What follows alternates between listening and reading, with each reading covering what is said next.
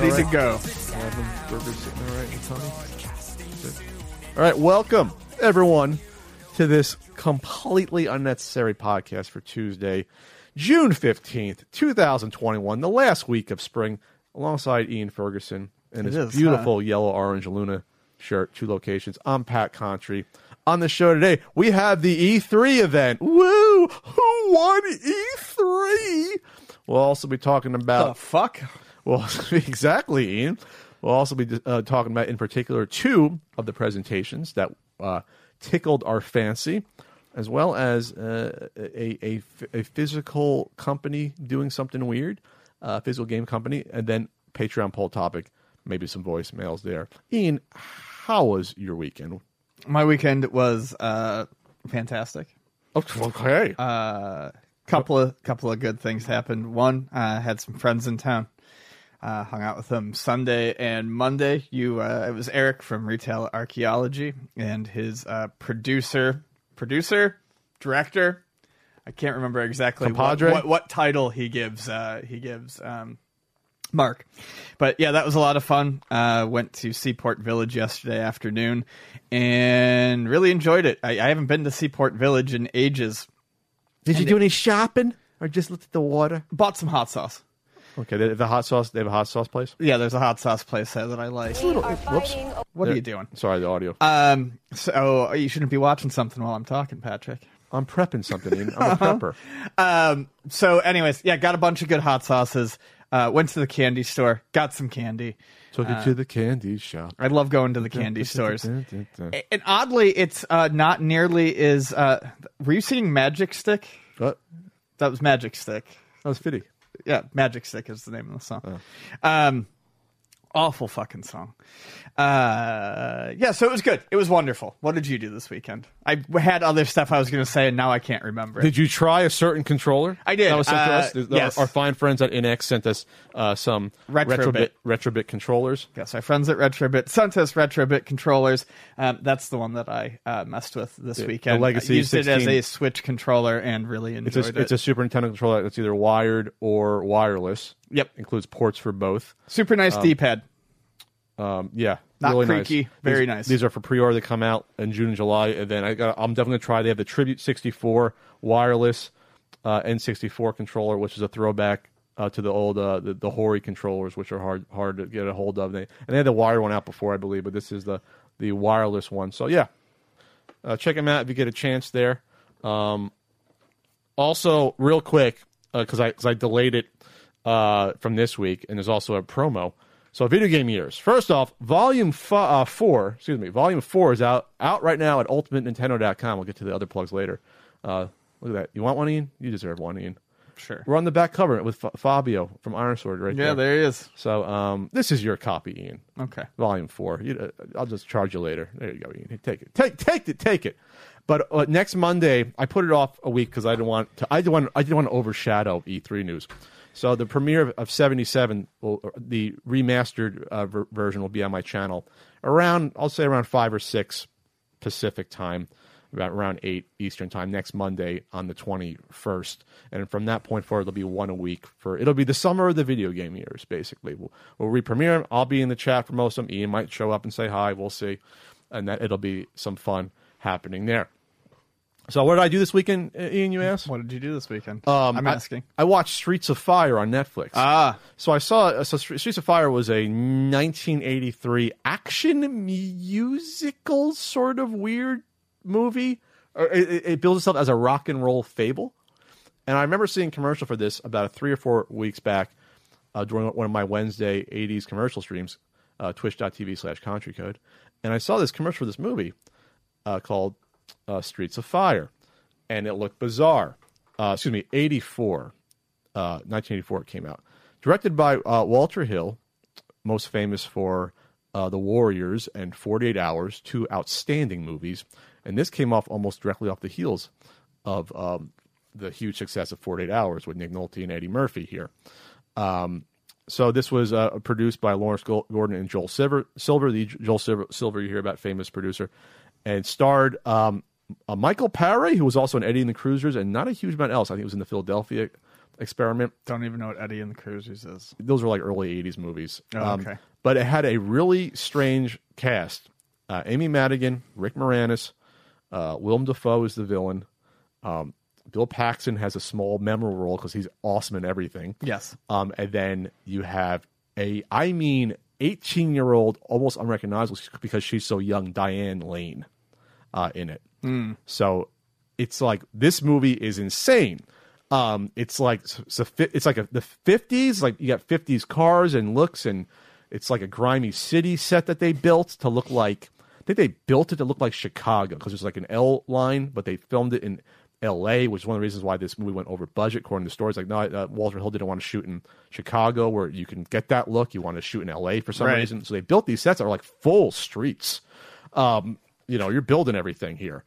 Um, th- then there's a dance sequence by the stand-in for Jennifer Beals in Flashdance, the, the girl that actually did the dancing. So it's like, wow, okay. Okay. And somehow it's PG, but there's a little bit of nipple.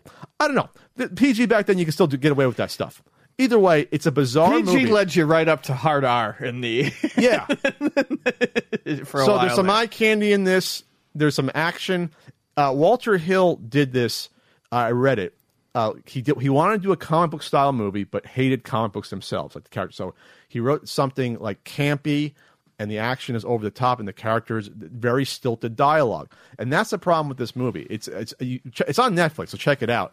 It's bizarre because like the direction is really good, set design, the actors are in it are like all really good actors, but the script is terrible Oh, script is bad, and they realized it while filming. They knew it. They're like, oh, they're like into films. They, they, they- I look at the stories like, yeah, when they were filming, like, ah, we'll worry about the script as we. Uh, I'm like, no, you don't ever put the script aside. As they were filming, they're like, yeah, this looks, this is going to be bad. They knew it. They couldn't stop it, and and they realized also, unfortunately, they they were not in love with the leading man, Michael uh, Paré.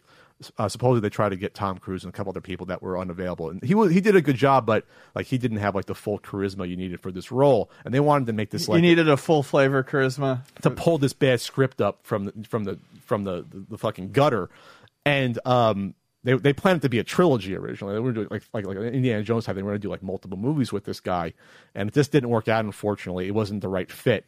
But he wasn't he wasn't bad at it. But like you needed someone like a full movie star power to to make this memorable. So why do I bring this all up? I had no idea. It's one of those today I learned that this was the inspiration for one of Ian's favorite games, one of my favorite games, Final Fight. I See, had I always, no I, clue. I always knew that I had, right. I, but I've never seen the movie. I, Oh, I know, I know more about it being the inspiration than I do the actual movie. um, it has the gritty gritty scenes of like the the towns there's a subway scene on the subway Mm-hmm. more importantly the main character is directly looks just like cody and his name is tom cody in the movie so Ah, it's like yes. yes that's okay and he's an expert with a knife like so it's like yeah they just took it they just took it they just took it wholesale. And Diane Lane's character, she's a singer, gets kidnapped by the evil gang called the Bombers, and she's wearing a red dress. So it's Ah. like they just they weren't even pretending. So it's like it's so weird that I, I guess like in Japanese culture they latch on to these things that were failures here that like oh this is cool we love this and we're gonna make like a game kind of off of this. Um, and from there, there's not a huge amount of simulators after that. But the character even has the same like even has the same part in the hair. He looks just like him. Look up Michael Paré and. He looks just like Cody. I mean, he looks just like him. Um, and there's also uh, the, there's a cop character. He's not corrupt though, but his name is Eddie. So they even took that for for that boss, where it's where it's Ed dot Yeah, or whatever. yeah. So they even took that. Um, so yeah, there was a lot there that was similar. He doesn't pal around with, with a ninja uh, named Guy though. There's no there's no guy that looks like Mike Haggar, but like it's Cody, it's him. So like it's interesting that yeah, I wonder if Streets of Rage took some some inspiration as well, but that by then you already had the beat 'em up genre being fully established. But maybe Right. You know, maybe. also, it wasn't called that. It wasn't Streets of Rage in Japan. It Oh, was okay. uh, Bare Knuckle. Okay, so I was saying Streets of Fire, Street Rage, but yeah, it, it's fa- it's a it's a fat the whole the whole movie is fascinating. That I, I looking into the backstory of it, and plus the music's actually pretty good. There's a banger in, in the intro. Um, basically, there's like music videos throughout that are a part of the movie, so it's not really a musical. It's like there's a stage show in the beginning and the end. There's a stage show in the middle they they work in, and there's so like that's how they work in the soundtrack. But so that's why it's like a called a rock and roll fable. So yeah, check it out. It's on Netflix while you, while you still can uh, watch it there. Uh, The budget was fourteen and a half million. They went way over budget and only grossed eight million. So Wow. huge failure, huge failure. and that's 1984 money. So you have to like you know double it at least. Yeah. So yeah, check it out. It even has a couple of uh, uh, Deborah Van Valkenburghs in it, who also worked with Walter Hill on the Warriors. She was the uh, the girl from that palled around with them. So that's why I like Walter Hill. He always has his minor character actors like show up. He, you know, he rehires them, and, and like did the same thing in 48 hours. There's like I think I told I talked about 48 hours. There's like four Warriors actors in 48 hours that show up even for small parts. A couple of them. It's like there you go. Yeah, you, you, you treat him well, Walter Hill. What is he doing nowadays, Walter Hill? Now I'm like super curious. I'm like fascinated by this guy now. Uh, having the balls to do this, um, do this movie. So yeah, check it out. It's the inspiration for Final Fight, but there's there's not um it's not a beat 'em up movie though, but there is you know there's fight scenes in it, a couple of fight scenes. So that's what I did. Well, the ding means we got to talk about Simpsons Arcade One Up being announced, Ian. Was that what it means? That's what it means. That's what it means.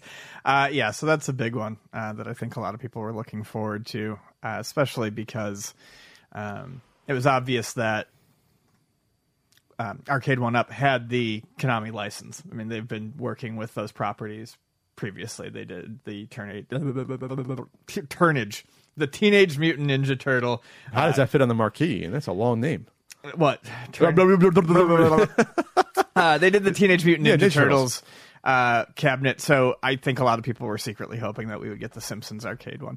Um, as people have corrected us over in the past, it was briefly available, I think, on the 360 and maybe the PS3s. That's- whenever I say it didn't come out, I mean at the time. no, I know that too. Because I can I can bring up the shitty, uh, you know, they try to do the. I think there's a, there's the, the rare DOS version. That's not what I mean. When I say that this stuff didn't come out at the time, you could not get the game. That's what I mean. Yeah, this seemed like it would have been an ideal, uh, you know, port for the systems Super Nintendo. Genesis could have handled it. Um, but yeah, people brought up the fact that Acclaim had the Simpsons. Li- it was probably a weird licensing thing, is which is why it never got made. Anyways, here it comes. There it is. There it is, and it's great. Baby Blue. The best arcade games are Baby Blue cabinets. This and Popeye. Um, and Simpsons might be in my. If you twist my arm, might be in my uh, make my top ten arcade games. Definitely top twenty. If you had to twist my arm. So 30th anniversary is this year. My God, man. Um, We're not getting younger. Um, no word on. I guess it's, it's not like there was a bunch of Simpsons arcade games you can pack in on this thing. So like I don't I don't know what else you can potentially get on this or what else they could potentially inclu- include. But I think just by having this alone, people want this. Just by having this alone, this is such Yeah, no, I think I think game. this is a standalone. I mean, they've done some standalones before. I don't think we're going to get a whole lot more on this because Konami did this one, and like I said, a lot of the um, console games were. Uh, LJN, Acclaim, they were all different companies, so they can't necessarily. I they could, but I don't see it being as easy as it was for the Marvel verse, the, the Marvel Capcom machines, Sure. to just Plus- go and grab the the Super Nintendo ROMs and throw them on there as a bonus. Plus, almost all those console games are not all terrible, but most No, of them they're are all not. they're all bad. There's some that you can play, but like they're not to the same caliber as this. Are. This arcade. I game- love Virtual Bart, but it's fucking miserable. They're all so bad. the dream one isn't that good. It's it's very problematic. Obviously the, the nes games are all mediocre to bad. So I, I tried to really i think i review was at bart versus the world radioactive man. One was like okay this is decent but it's still not a good game. So like this is the this is like you couldn't top this game. You can't. There it hasn't been topped. You know um and I and it, and it was pretty early on. I think this is like second season. So like they had some of the characters, not all the ones you know to love, but they still crammed every character they had into this game, even as a minor. Like they did Yeah. as much as they can with the IP. It was brilliant, brilliant game, brilliant game. So that was, uh, I guess, right before E- E3 kicked off. That still kind of counts as an E3 thing because because Arcade One Up was traditionally at E3 showing off stuff. Uh, then our pals at Limited Run, I'll hit it once for posterity, uh, had their uh, little quirky presentation they've done for the past what few years now. They've done like a little quirky Yep. green screen thing, and uh, pretty impressive list of stuff. We're not going to go through every single one. If you want to go off a couple of highlights, but there's two in particular we're gonna we're gonna zone in on. But uh, you got Double Dragon stuff. You got River City Girls, a few different things. The here. River City Girls stuff is really exciting to me. We are so much living in the era. Uh, the uh, beat 'em ups have really seen a revitalization. So River City Girls was great. It's getting a uh, sequel. Um, I didn't see a whole lot about it, but it looks like there's two, possibly two new main characters. Um, and then the um, and I didn't know this. I can't pretend to even know this, but apparently the game that River City Girls was inspired by was a uh, one of the Kunio Kun games that was released in 1994. Um, they're doing a full English translation of that and calling it uh, River City Girls um, Zero, and it was a beat 'em up, kind of like River City Girls was now. Uh, it kind of flipped the script on the. Um, it wasn't Ricky and Kunio rescuing girls; it was them rescuing. So they had they did it back then. Even that's interesting. Um, and then a couple others. The Takeover. My pal Matt McMuscles. Uh, his beat 'em up uh, game is getting uh, a physical release on Switch and PS4. That's pretty James cool. Epic Game Music did a lot of. Uh, Oh, he did? Did a lot right. of music for Okay. that too. got the Canadian connection, and then uh, our pal Mike at Retromania Wrestling. Uh, that's coming out for on PS4 and Switch in physical form. So I will a- definitely grab. We have a cameo Of, in that. Yeah, I'll grab a copy of that. I was really hoping for a physical release of it, which is why I haven't picked up the digital yet. So I will definitely. so that's a that. good one to get. Yep. And then uh, now the two ones that were mind blowing for different ways. Uh, one, uh, I actually knew about both of these. I, I had I was under friend EA. Uh, the one I knew about for a couple years that I couldn't wait for this to happen in in the works. Castlevania Rondo of Blood. A because at first when I told told Ian, even Ian was like, "What's the big deal?" A Turbo Duo release. Let me repeat that. A Turbo Duo release, meaning this is a physical game for the old Turbo Duo slash TurboGrafx 16 CD system. If you had the you know the, the upgrade card, because it's a it's a Important to point out that it will work on the PC Engine too. There's Yeah. no region locking on Sure. the They didn't have region locking because you couldn't get a burner back then for under like fucking like thousands of dollars. So this is really cool. And This is going to be uh, the English translated version, so it's really the first time we're going to be able to see this on, you know, back in the day, we didn't have an English translation to play uh, back then. So this is really cool, obviously, for a couple of reasons. It's cool to have a game like this uh, in a translated form on an old console, but Konami now, this is like lubricating this is the wrong term lubricating the konami a little bit to open up with some of their TurboGrafx maybe ips potentially know that hey there's a might be a Don't market use for this the word lubricating I know. with your hand I know. motions. Okay. Okay. Okay. Um, yeah, this is great because Konami has the IP rights to all all of the Hudson stuff. Um, so a lot of the very expensive games, and not even just the expensive ones, but a lot of the greatest games on the uh, PC Engine TurboGrafx were obviously the Hudson properties. It was like their first party, kind of like it was Yeah. like the it was like the equivalent of the Nintendo released games on a Nintendo system. Sure. Um, so not only does that open up the possibility of re-releases of games like Bonk One, Two, and Three, um, all of which, well, except for Bonk Three, are fairly easy to get. You could also potentially see stuff like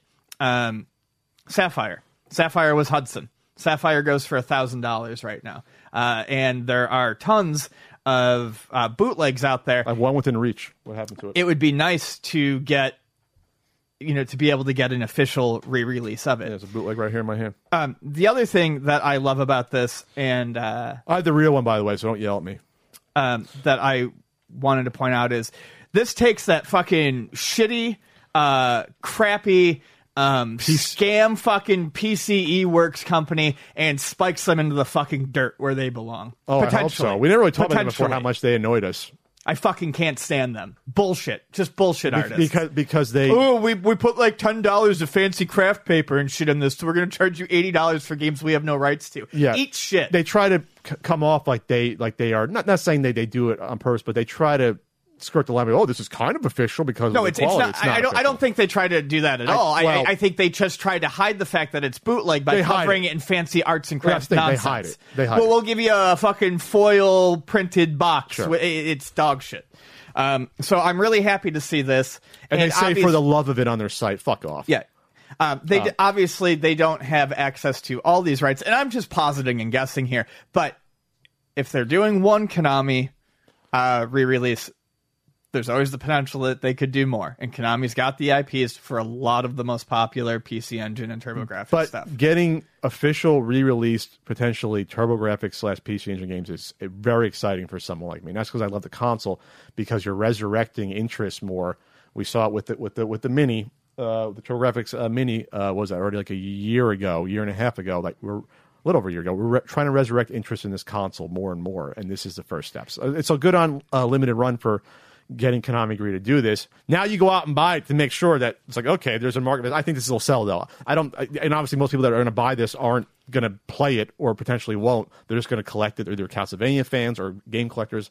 That's fine. And I'm both. I already have the Japanese version. I've had it for a while, but I'll get this version. Get the translated version. I will. I will support the shit out of this. I will open it. I will play it. It's not going to just take up space on my my shelf. There you go. So that that's great news there. And then we have a re-release of a 3DO title, an esoteric title that our pal James uh, brought to light in popularity in, in an AVGN video. Plumbers don't wear ties is getting released. Uh, I guess digitally as well. Um, it's going to come out on PS4, PS5, Switch, and a PC re-release. Um, so it's funny that that's going to show up on Switch. Uh, but um, yeah, that's just a weird one. But hey, whatever. People like it, they'll buy it. It's like, yeah, go for it. It's uh, it's funny hard to that they find. it's funny that they did it. I, I have no excitement over this. So. I mean, It's- it's, it's a bunch neat. of it's a bunch of still images. and There's some nudity in it. It's really just campy and dumb. Um, it, it was it was in, in that era of uh, you're right before full motion, you know, video of, of games and stuff, and it's, it's like Yeah, someone told me Uh, that basically, like, this is to uh, this is like more. This isn't even like an FMV game. This is more of an interactive PowerPoint presentation. yes, they just shot stills and be like, okay, here's the story. It's awful. Oh, I'm sure It's it awful, and it's like you don't even buy for the titillation because I understand it's not like it's filled with nudity. It's like a like choose your own adventure, just like weird fucking story that they like probably thought of and did like in a weekend. That's how bad it. You know what I mean? Like that's what it is. Yeah, we can do it and come out on the fucking 3DO for it. So uh, yeah. Um, oh, I, I'm looking at one on eBay. A free control pad with the purchase of this game. You mail away and get a control pad to wear. Plumbers don't wear ties on there. So there you go. Really bizarre. There's memes about it now. Um, so yeah, it's not something that um, you should miss in your lifetime. Just like UltimateNintendo.com, you don't want to miss that. Um, you can you can get uh, the not for resale Blu-ray, the brand new um, Volume Four video game meters that I gave uh, Ian. It up, Ian. There you go. It's not even on screen. There you go. Volume four DVD on my site. You got T-shirts. You got RBI baseball stickers. You got certain Super Nintendo and NES guidebooks. Don't mock that DVD. That, that's not a sponsorship. That's a review copy. You got you got to do a YouTube video now. I was that. in it. I'm not doing shit for it. And of course, I'm on Twitch every Wednesday night, twitch.tv slash country code. And, and cameo.com slash Pat Contri. I got I got to do a birthday thing later today or tomorrow for someone. So that's what's happening, Ian. But E3 is fully upon us. We're gonna we're gonna talk about Honest, it's over. well, it's it's still going on. I think day three. Did Nintendo just close it out? Yeah, they're, they're, they've got like I don't know two hours of fucking. bullshit. So okay, we're Wrapping gonna, up. We're gonna run through E3 minus Nintendo. That'll be a separate topic, and, and as well as one other standout with their 10 minute presentation. Um, so they started with uh, Ubisoft. Uh, when did it start? Friday or Saturday? I watched some of, of this. I missed the Rainbow Six Extraction stuff, but that's the the next Rainbow Six game. Uh, I always like the Rainbow Six series, even though I haven't played it in forever. I uh, so. my coworker was watching this as it was going down on Friday, and I think she said that there was like aliens. Oh yeah, co-op action horror spin-off of the popular Siege. Okay. game. So Rainbow Six with monsters. That actually sounds very interesting. If That could be interesting. because the thing about Rainbow Six I always like it's it's one of the only shooters that's what somewhat realistic. You get shot in the head once, you're dead. You get shot in the chest a couple times, you're dead. So that could be interesting. Where you have to be tactical and be careful. And you know, I'm I'm kind of down for that. Why not? Because everything's done zombies and monsters the past years. Yeah. All the Call of Duty shit and Black Ops and everything. So okay, why not? It's okay. So I'm looking at the I'm looking at the footage of that right now. Looks like it's in San Francisco. It takes place. And then um, they still have the Tom Clancy name in front of it. I just think it's funny. Rest in peace, Tom Clancy. They still got his name in front of all the games. Um, so there was that. Anything else for Ubisoft? Uh, you got the Rabbids Mario plus Rabbids sequel. I saw that. That was looked amusing. I had no experience with the, with the original. The first game is fantastic. Um, it's essentially XCOM Light with Mario and Rabbids. It's extremely Okay. funny.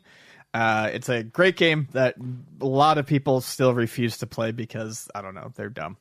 Play it; it's great. and then they had an Avatar game, and I did watch the trailer of that. And people people looked excited in, in the chat for you know because for a movie that's now 12 years old. I think people really years- kind 10 of years old? 11 years- 11 years old. sometimes for these things. I, who the fuck is actually excited about an Avatar game? It was the biggest movie of all time. I mean, like, Yeah, that no one talks about anymore because it wasn't good. it was fine, Ian. Everyone saw it. It was it was a new. They're coming out with three sequels. They're finally making them now. I don't know. It's it's like I don't know how you make the movie that far in between, but you know, and everyone's coming back. To, uh, from what I hear, uh, My understanding was that it did well because it was the right movie at the right time for 3D? the brief 3D craze. yeah, for the 3D thing that they tried to push for like two years, and I was like, well, at the time I was like, this is going to fail again. But uh, I saw it in 3D. I saw it with Frank. You know, I never saw it. My grandmother liked it. see, and and that's why it's a successful. If Gr- Grandma Ferguson likes it, it's a good movie. Everyone's going to see it. There you go. Um, and then you got Xbox plus Bethesda because now they're all they're they are joined together in a huge deal. Um, Starfield. Joined at the butts. Um, I think Starfield looks kind of interesting. They didn't show a ton about it, but I like space stuff. Um, It'll be what I hope Star Citizen was going to be. Probably. I didn't see a lot of comparisons to But- Star Citizen, but I mean, it'll, it'll, it'll be a good big space game. I hope. Yeah, that's what it's going to be. It's going to be a big space game where you can do whatever the fuck you want. That's that's my dream game always. Um, I liked how the the design of it, the sci-fi looked. Uh, I don't want to say like classic sci-fi, like it wasn't Outer Worlds, but it wasn't. I, I, enjoyed the look of it. It takes place in it's our reality, right? It's not like another galaxy. I believe it's our reality. yes. Okay, so that's closer like to like elite, basically. Yeah. You know, it's not like a, privateer. They they come up think of their own races and lion lion people, whatever the fuck they are. Kilrathi. See, I know Uh, my stuff. Is it Kilrathi? I think it's Kilrathi. Uh, they also showed some Halo Infinite stuff, which uh, I don't know. I, I I've talked about it a bunch on here before. I feel like I need to go play. I I, I really need to go give the Halo games another uh, try. Um, I know people. A lot of people didn't seem particularly excited about the Halo Infinite reveal stuff last year. I don't know if people are more excited about it now.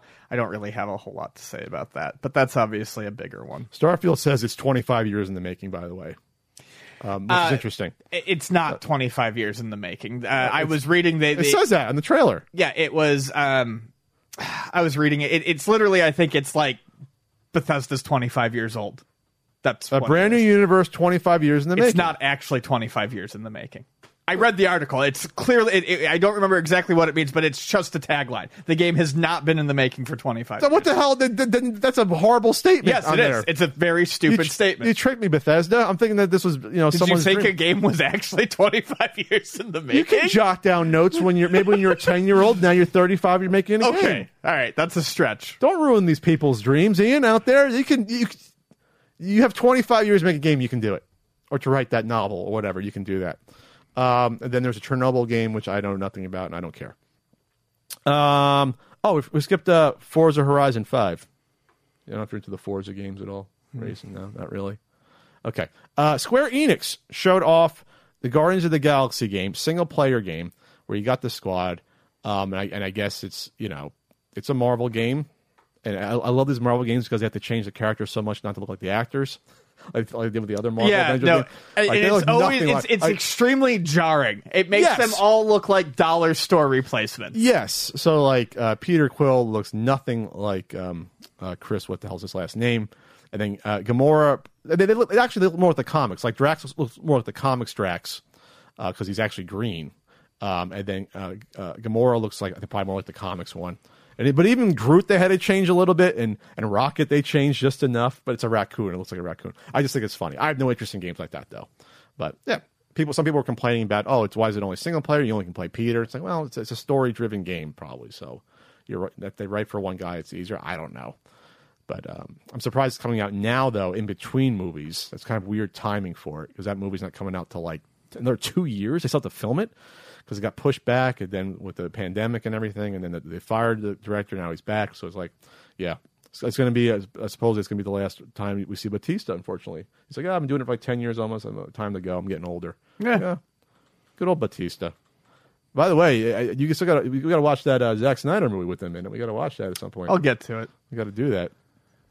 Um, and then uh, Capcom, uh, Monster Hunter, you're that guy, uh, and Resident Evil Village. That's basically what they showed for the most part. Yeah, I heard Capcom's um, showing was a little lackluster. Uh, I can go over the Monster Hunter uh, Stories 2. Um, I was going to cover that during Nintendo. Monster Hunter Stories 2 looks great. I don't know that I will immediately go out and get it simply because my recent track record with playing RPGs for longer than 10 to 15 hours is not great. But if you've ever liked Monster Hunter but didn't want to get into the um, you know, the action online grinding game that is the the, the standard uh, Monster Hunter Stories 2 is more of a traditional JRPG with turn based battles, um, but it brings in all of the crafting and all of the monsters and um, all those familiar things from the mainline series. It's adorable looking. Uh, it looks really pretty for a Switch game. Uh, Oh. Uh, Switch games, I mean, Switch games can look good, but I'm just saying it looked better than I would have expected it to look. Uh, I would like to get to it at some point. I don't know when I will. But people seem to be excited about it. Monster Hunter is always popular. Okay, and then a couple other little tidbits before we get into the, the main meat and potatoes of what we like, or in terms of what uh, what you are our faithful audience likes, as well as me. Uh, Back for Blood, uh, which is uh, kind of I, I first heard of Left for Dead, Back for Blood. It seems like it's a, it's the same developers that did that. That's It's, why. uh, yeah, it's not Valve, but it's the same people. It's Spir- yeah. Okay, That'll so that's fun. that's cool though. At least uh, they're like, okay, we want to do what we want to do. It's, it's sort of an unofficial sequel, but yeah, I'm all about that. Where you have what is it, four people fighting off zombies. So that's pretty cool. Uh, It's like squad based with different different things each person does. I like stuff like that. I like I like the collaborative stuff. Um, Diablo two Resurrected. Oh, very excited about that. Me and our friend Tom are very, very uh, pumped for that one. I will definitely be playing that. Uh, come September, the beta launches Beta. in August, and it looks great. It looks like Diablo 2 with a fresh coat of paint, and I think that's exactly what people want out of it. They don't really want any changes to the gameplay. Um, Square Enix had some announcements. N- uh, honestly, nothing looked particularly great to me. Uh, they announced um, Stranger in Paradise. What the fuck is it called? Final Fantasy Origin Stranger of Paradise. Stranger of Paradise. Uh, it looks really, really basic. Uh, I know uh, that the main character wants to kill chaos. That's what everyone has talked about. The it, it just came across as very broy, very basic, very generic dude running around in a t-shirt. Uh, yeah, I mean nothing, nothing Okay. particularly special there. spiky hair? They also announced another. They're, they're redoing Final Fantasy one through six, uh, what they're calling pixel remasters. Um, but I was looking at some comparisons of the sprites, and they still don't look as nice as just the Super Nintendo sprites. I don't know why they don't just use the Super Nintendo sprites for the Super Nintendo games and redo the original sprites in that style. They did new sprites that look not they look better than those iOS and Steam re-releases of five, six, and um, Chrono Trigger that they put out that we talked about. That the, I mean, the sprites just looked miserable, but they still don't look particularly great. Um, I think we're skipping some of the stuff from Microsoft because now I'm looking at it. Now I remember some other stuff they announced. By the way, Yeah, go back. To it. almost all these games obviously are going to be exclusive to either Game Pass or or or the Xbox console, which is really Game Pass or both. Um, that's huge news, obviously, for some of these big games like Starfield, because when they first said, "Oh yeah, some these Bethesda games will be on their systems," no, that's not. No, they're too big. They pay too much money for these studios. They're not. They're not. They're not. Sony is not going to get these games. Uh, but they're just not. Um, so a couple of them, I think we, we missed out on maybe. I don't know. I still think a lot of it's going to be timed. Ooh, I don't think so. Uh, I think Game Pass is going to take over, which we'll talk about in a second. Um, Stalker Two. Oh, Age of Empires Four is coming to uh, Xbox Game Pass. So they, they talked about a lot of the Game Pass stuff that's coming. Uh, Oh, yeah, Flight, the new Age of Empires was interesting. uh, Flight Simulator is going to be on Game Pass in July. There you go. That tons of people played that during the pandemic. Um, uh, Hades ga- Game of the Year, one of the games of the year, right? Uh, that's coming to Game Pass. Um, uh, th- th- oh, we, that's right. We got a Psy- Psychonauts 2 launch date. That's right. I remember they announced that last year originally, I think. And then a bunch of other stuff. Uh, Elder Scrolls Online. There's, there's a lot of stuff now, obviously. Far Cry 6. I saw. I think I saw the trailer for that. That looks interesting. Uh, at least the story does. You don't really see gameplay in these in these trailers. That's so yeah. There's got a lot of stuff going on. So real quick about Game Pass. So this this news sort of dropped right I think right before E3 about what Game Pass is coming to. We have to just touch upon this because this is a, a, a solidifying Game Pass as like going to be the future like Netflix of gaming. It's going to be what Google Stadia thought it could be potentially, but they didn't have the the, the, games, frankly, and they didn't have uh, you know the infrastructure that Microsoft does. So the the, the big Well, the big difference is Game Pass lets you download the games. It's not just streaming. well, that's just two, not two. Plus, it, it's you know that, that, that's a that's a Plus you huge it- factor in it that can't plus you have a console attached to it that you can play them on as well. That's or or you know so you have the the, the horsepower uh, to do that. So, I mean, it's if it's streaming, it's no different than what Stadia is doing. It's still being played somewhere else. sure, but you're in the infrastructure. You're in the ecosystem. okay. So you gotta be contrarian. I'm, I'm trying to trying to just transition. Ian. Anyway, so so the big news is that it's also going to be coming to iPhone. So that's that's really fucking interesting, man. That they're going to bring it to iPhone and that Apple they worked out probably some sort of deal. I think they had that. announced Uh, their intention of doing that when Game Pass was announced. It's this next part that's really interesting to uh, me. smart TVs. Yeah. it's going to be they're trying to try to build it in as an app. So when you buy a smart TV nowadays, uh, a lot of like you have to have apps made for these smart TVs, and they're not always compatible depending on the age. They're like smartphones; they can be too old. They're like Android based or whatever. So like you know Disney Plus and Netflix and Hulu and all these and Prime are, are apps that come with TVs. So the fact that they're developing this for smart TVs is going to open up this to everyone who has a TV potentially, except for Sony probably won't allow it on their TVs, but everyone else that makes smart TVs, you potentially can have Game Pass ready to go. So when you boot up your TV, oh, there's Game Pass. They'll probably have a fucking trial attached to it. Probably. Hey, if you don't have it, you can try right here. Either way, that's that's that's gigantic. Uh, that's a huge audience right there that you can tap into with, without them even uh, you know realizing that they w- might want to get Game Pass, or it's just or just convenient for people to be like, oh, I can just play it on my TV app without having to you know jump through hoops or you know what I mean. Like it's just another avenue to do it easily. It's cool. I think yeah. it's going to. That's going to help it do better than Stadia. I don't think it's going to magically fix the problems of Stadia, though. I still think we're quite a ways out from having streaming be a truly viable replacement. Sure, but but Microsoft, you know, they they got the games. They they got it. They got it long term. So Yeah, the thing that'll be interesting to see is if Game Pass ends up being less of a rotating showcase. Um, I mean, I think it really needs to be able to do that before it really takes off. Putting a game up on launch and having it up for two months is great, but you know, not everyone's going to want to get to the game right away, and that is the thing that they do with Game Pass. Games get put up and taken off of Game Pass pretty frequently. So I, I think the library would have to be more consistent for it to really truly be a replacement. yeah, but for the cost, I don't think most people mind. I wouldn't if I only had two months. to No, it's fine. game. I'm just saying Um, it's not perfect. There are issues with Game Pass. Well, for, well, otherwise they got to charge you probably forty bucks a month, which no one would do. You know, if it, if it was going to be available forever, they got to pay the pay the pay their the people making the damn games. They can't give it. You can't give the store away. That old expression, right? So um, no, but that's interesting. So that's that's a heavy blow. The combination of that. I'm not saying Sony's going away or PlayStation's going away. It's not. But they're really now going to be entrenched with a lot more people potentially. Microsoft with their with their with their basically basically transitioning to, to basically being a software company the past three years or so, saying yeah, software what was what matters, hardware not as much, and it's starting to pay off.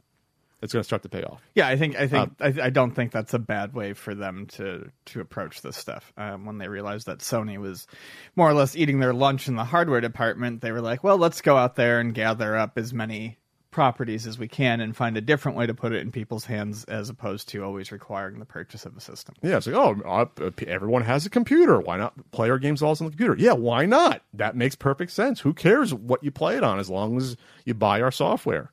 Why not? Why not Microsoft? Microsoft being reasonable uh, for a change there. All right. Uh, anything else before we get into uh, the big boy of, of E3 in our in our minds? I think in most people's minds, even skeptics in Nintendo, uh, people who aren't fans of Nintendo realize that Nintendo had a. Uh, there was a good chance going into today with the dearth of the, the lack of real announcements from the past couple days that Nintendo was potentially going to come out of this looking the best. And I think they did, despite the fact that they didn't announce a lot of things that people were expecting. Hi, I'm Daniel, founder of Pretty Litter. Cats and cat owners deserve better than any old fashioned litter. That's why I teamed up with scientists and veterinarians to create Pretty Litter. Its innovative crystal formula has superior odor control and weighs up to 80% less than clay litter. Pretty Litter even monitors health by changing colors to help detect early signs of potential illness. It's the world's smartest kitty litter. Go to prettylitter.com and use code SPOTIFY for 20% off your first order and a free cat toy. Terms and conditions apply. See site for details. And we're going to transition now to that next topic for you on YouTube that you'll see maybe, maybe a little bit. But all right, Ian, Nintendo uh, pretty much capped off E3, I think, for the most part. Uh, almost last in the docket. Namco Bandai has a thing, or their their thing is happening now, but that that's it. Okay. Well, we'll we'll we'll pay uh we'll we'll pay respect to whatever Pac-Man announcement they have and whatever else. But right now, or whatever mappy uh, compilation pack that they're going to come out with. But right now, we're talking about Nintendo uh, E3. They had their event. We watched it live. I watched it on Twitch, and um, there was um, some some surprise announcements.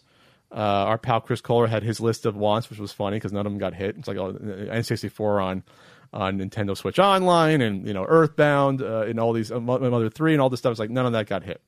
From the top of the uh, from the top though, I'll say is that they brought back a lot of things I thought that like people are like, oh, that oh, that's nice to see that again. It was like a sort of a fresh surprise to see a few things like, oh, look at that. Now I want that. Thanks for thinking about that.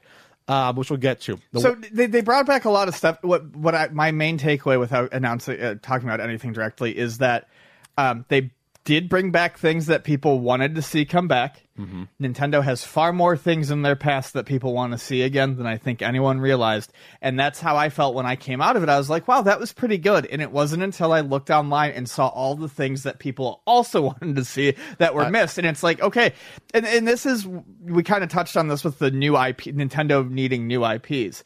They I, I love don't. to see new IPs. I love to see new creative ideas, but Nintendo's back catalog is just loaded with shit that people want to see come Sure. back. And there's no possible way you're going to get all of that announced in one one E3. They don't, they don't, uh, they don't got the manpower to make all those games to work Right. on 20 different, you know, IPs at once from, tw- different, like, it's just, you're not going to get that.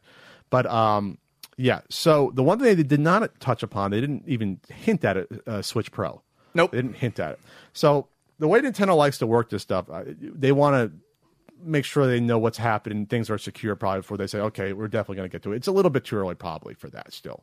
So if we're gonna, if we're Well, gonna, I have a I have a theory on the Switch Pro that we'll get to when we talk about the last thing they showed. Okay, so we're gonna we're trying to do that order. Okay, I'm trying to get in the order they actually. What's the order that Well, they showed it? I, we don't have to do that. So basically, if we can, we can just talk about this right from the from the get go. They did finally show some uh, more footage of uh, the Breath of the Wild sequel. Yes, that that capped it. It's like one more thing, and then people got disappointed. There's really two more things, and then they showed the Breath of the Wild sequel Um, uh, and teaser. I don't know, you know, what the original timeline for that was supposed to be. Uh, obviously, you know, the pandemic took a toll on production schedules for things, um, but it says that it's coming out in 2022. And I, if I had to, if I was a betting man, um, I would guess that they will probably launch a Switch Pro around the time that comes out. Okay, you're now on Pat's side about 2022. For that, I mean, well, It makes I mean it makes sense. earlier in the year, I thought there was a possibility that Zelda might be Christmas 2021. It my makes my sense whole thing is that bundle it's going to come with, it- it's going to come out with these newer games. It makes sense to bundle it. It's going to be five years. It's going to be five years. The Switch is coming out next March already, and why not re-release it with that? You know, with Yeah. Breath of the Wild. Yeah, because you have the, the more powerful console. I'm sure Breath of the Wild Two is going to require a little more horsepower. You're now in the sky. You can fly around and go up and you know be on little islands in the sky and stuff. Not there was tentacles coming out, and there wasn't a huge amount there that you could that you could really glom onto in that trailer. But it was a teaser. It's early. Showed some new powers that looked like they were uh, based off the powers that you know he gets in the in the first Breath of the Wild. With, Sure. Like they showed the magnetic or the spiked ball rolling around and stuff. Oh yeah, Yeah, it, it looks like you know more or less a direct continuation of the type of gameplay you saw in the first one. Uh, let's talk about what they showed. I'll, I'll just go. we'll go. Uh, first of all, they, they they led off with the Smash, one of the final Smash uh, DLC characters. I'm actually happy with that character. It's one of the few Smash DLC characters that I've truly been happy with. I love seeing the fighting game characters from um, other series come in. Um, I've always been a Kazuya fan in Tekken as well. And I, it was Nintendo's getting good at slightly trolly things. They really started it off great with uh, they don't show you who's carrying uh, Ganondorf's body up the mountain. So I think people thought that they were going to be starting off with uh, Breath of the Wild 2 um, information because uh, until he throws them off the cliff, you, it, it just looks like a, a Zelda cinematic. Um, so the trailer uh, keeps showing him carrying people up to the top of the cliff and throwing them off, and ended with something that I thought was truly funny: uh, him uh, throwing Kirby off the cliff and Kirby simply floating back. Yeah, it was and cute. the And he, he just murdered all these characters. Not murdering Kirby, Kirby never dies. Can't kill Kirby, but he killed everyone else. That's Sakurai's game. Sakurai, mean, Kirby so- is Sakurai. He's not going to let that happen. If you're not familiar with the character, Ka- Kazuya is like the main character of at least the first couple of ones, right? Jin and Kazuya, I would Um, say, are the, the, the two main characters. And um, yeah, he, he's like um, always. Okay, he's not the one with the fire powers. He's the other one, right? No, he turns into ogre. Okay. Um, and yeah, I, I never used him in Tekken, but you know, it's it's nice to see them acknowledge that you you had um, what Terry before. You have you have Ryu. You got some of these characters coming in, and, and Tekken's a pretty gigantic. It's it's fran- it's franchise. huge. Yeah, So, I mean, it's like, one of the um, biggest fighting franchises out there right now. Yeah, so it's good to see, uh, uh, yeah, and and even the people. I saw less bitching about this than Terry. Thankfully, I'm sure people are still bitching about this, uh, but no, it, it's it's nice to see that. It's nice. What I loved about this announcement too was that it wasn't even remotely. Cl- I, I don't think anyone, as far as I could tell, I don't think anyone had Kazuya on their list of potential uh, characters. There's always the ones that people go back to, um, Crash and uh, Lloyd from. Um, uh, one of the Tales games. There's always these characters that people constantly bring up that they're certain are going to be added. They're certain. And this guy was, I, I, to me at least, Kazuya was just out of left field. But it makes great, it makes great sense. Yeah. Plus, it's easier to incorporate. You have, you have fighting characters that you know actually fight, so it's nice to see the combos and things like that that they already worked in. They already had them all worked out. So I'm like, oh, this is great. Yeah, I mean, I'm, I'm not the prime audience for this, but you know, I can picture people being happy with this that are into Tekken. Uh, then you had um, uh, a Metroid game announced, which was great because I love this stuff that no one's thinking about this, and they and they dropped this on us. So Metroid Dread uh, was uh, originally, I guess, it was first talked about in like 2005 or 2006, and it was canceled.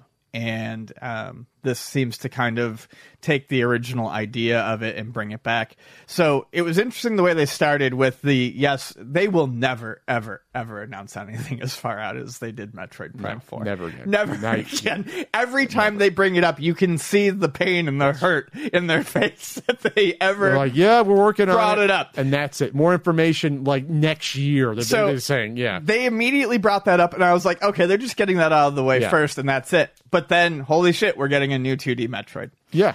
For, in the first one in, in almost twenty years. So it the first new full one, obviously the the, the, the Metroid uh, Two remake, uh, but the first you know fresh. I think one. they're say, I think Uh, they're counting since Fusion or something like that is Uh, when it was. This article, yeah. First, they're counting. It's, it's also a direct sequel to Metroid Fusion. Okay.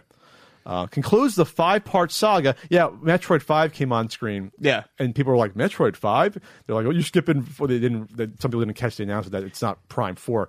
But then, because it opens with an, you know, with the, with the CG of like, you know, full 3D, but then it switches to 2D. Everyone's like, oh my God, it's 2D. And most people seem pretty, like, cool with it from what I saw. Again, this is a, you know, toxic tw- Twitch weird chat. But I, when I looked at it, I'm like, this is, looks pretty damn cool. I have a feeling Um, it's going to be good. The graphic style, I, I, if I'm nitpicking, it looked extremely clean. Very Too clean for you? Yeah, almost too clean. very, nothing like very clean and the- almost sterile. Well, it's but it's like it's a lot of robotics and environments that Um, yeah, could be it- suited to that. It, it, it's not going to turn me away from it. I just thought it was an odd choice. okay.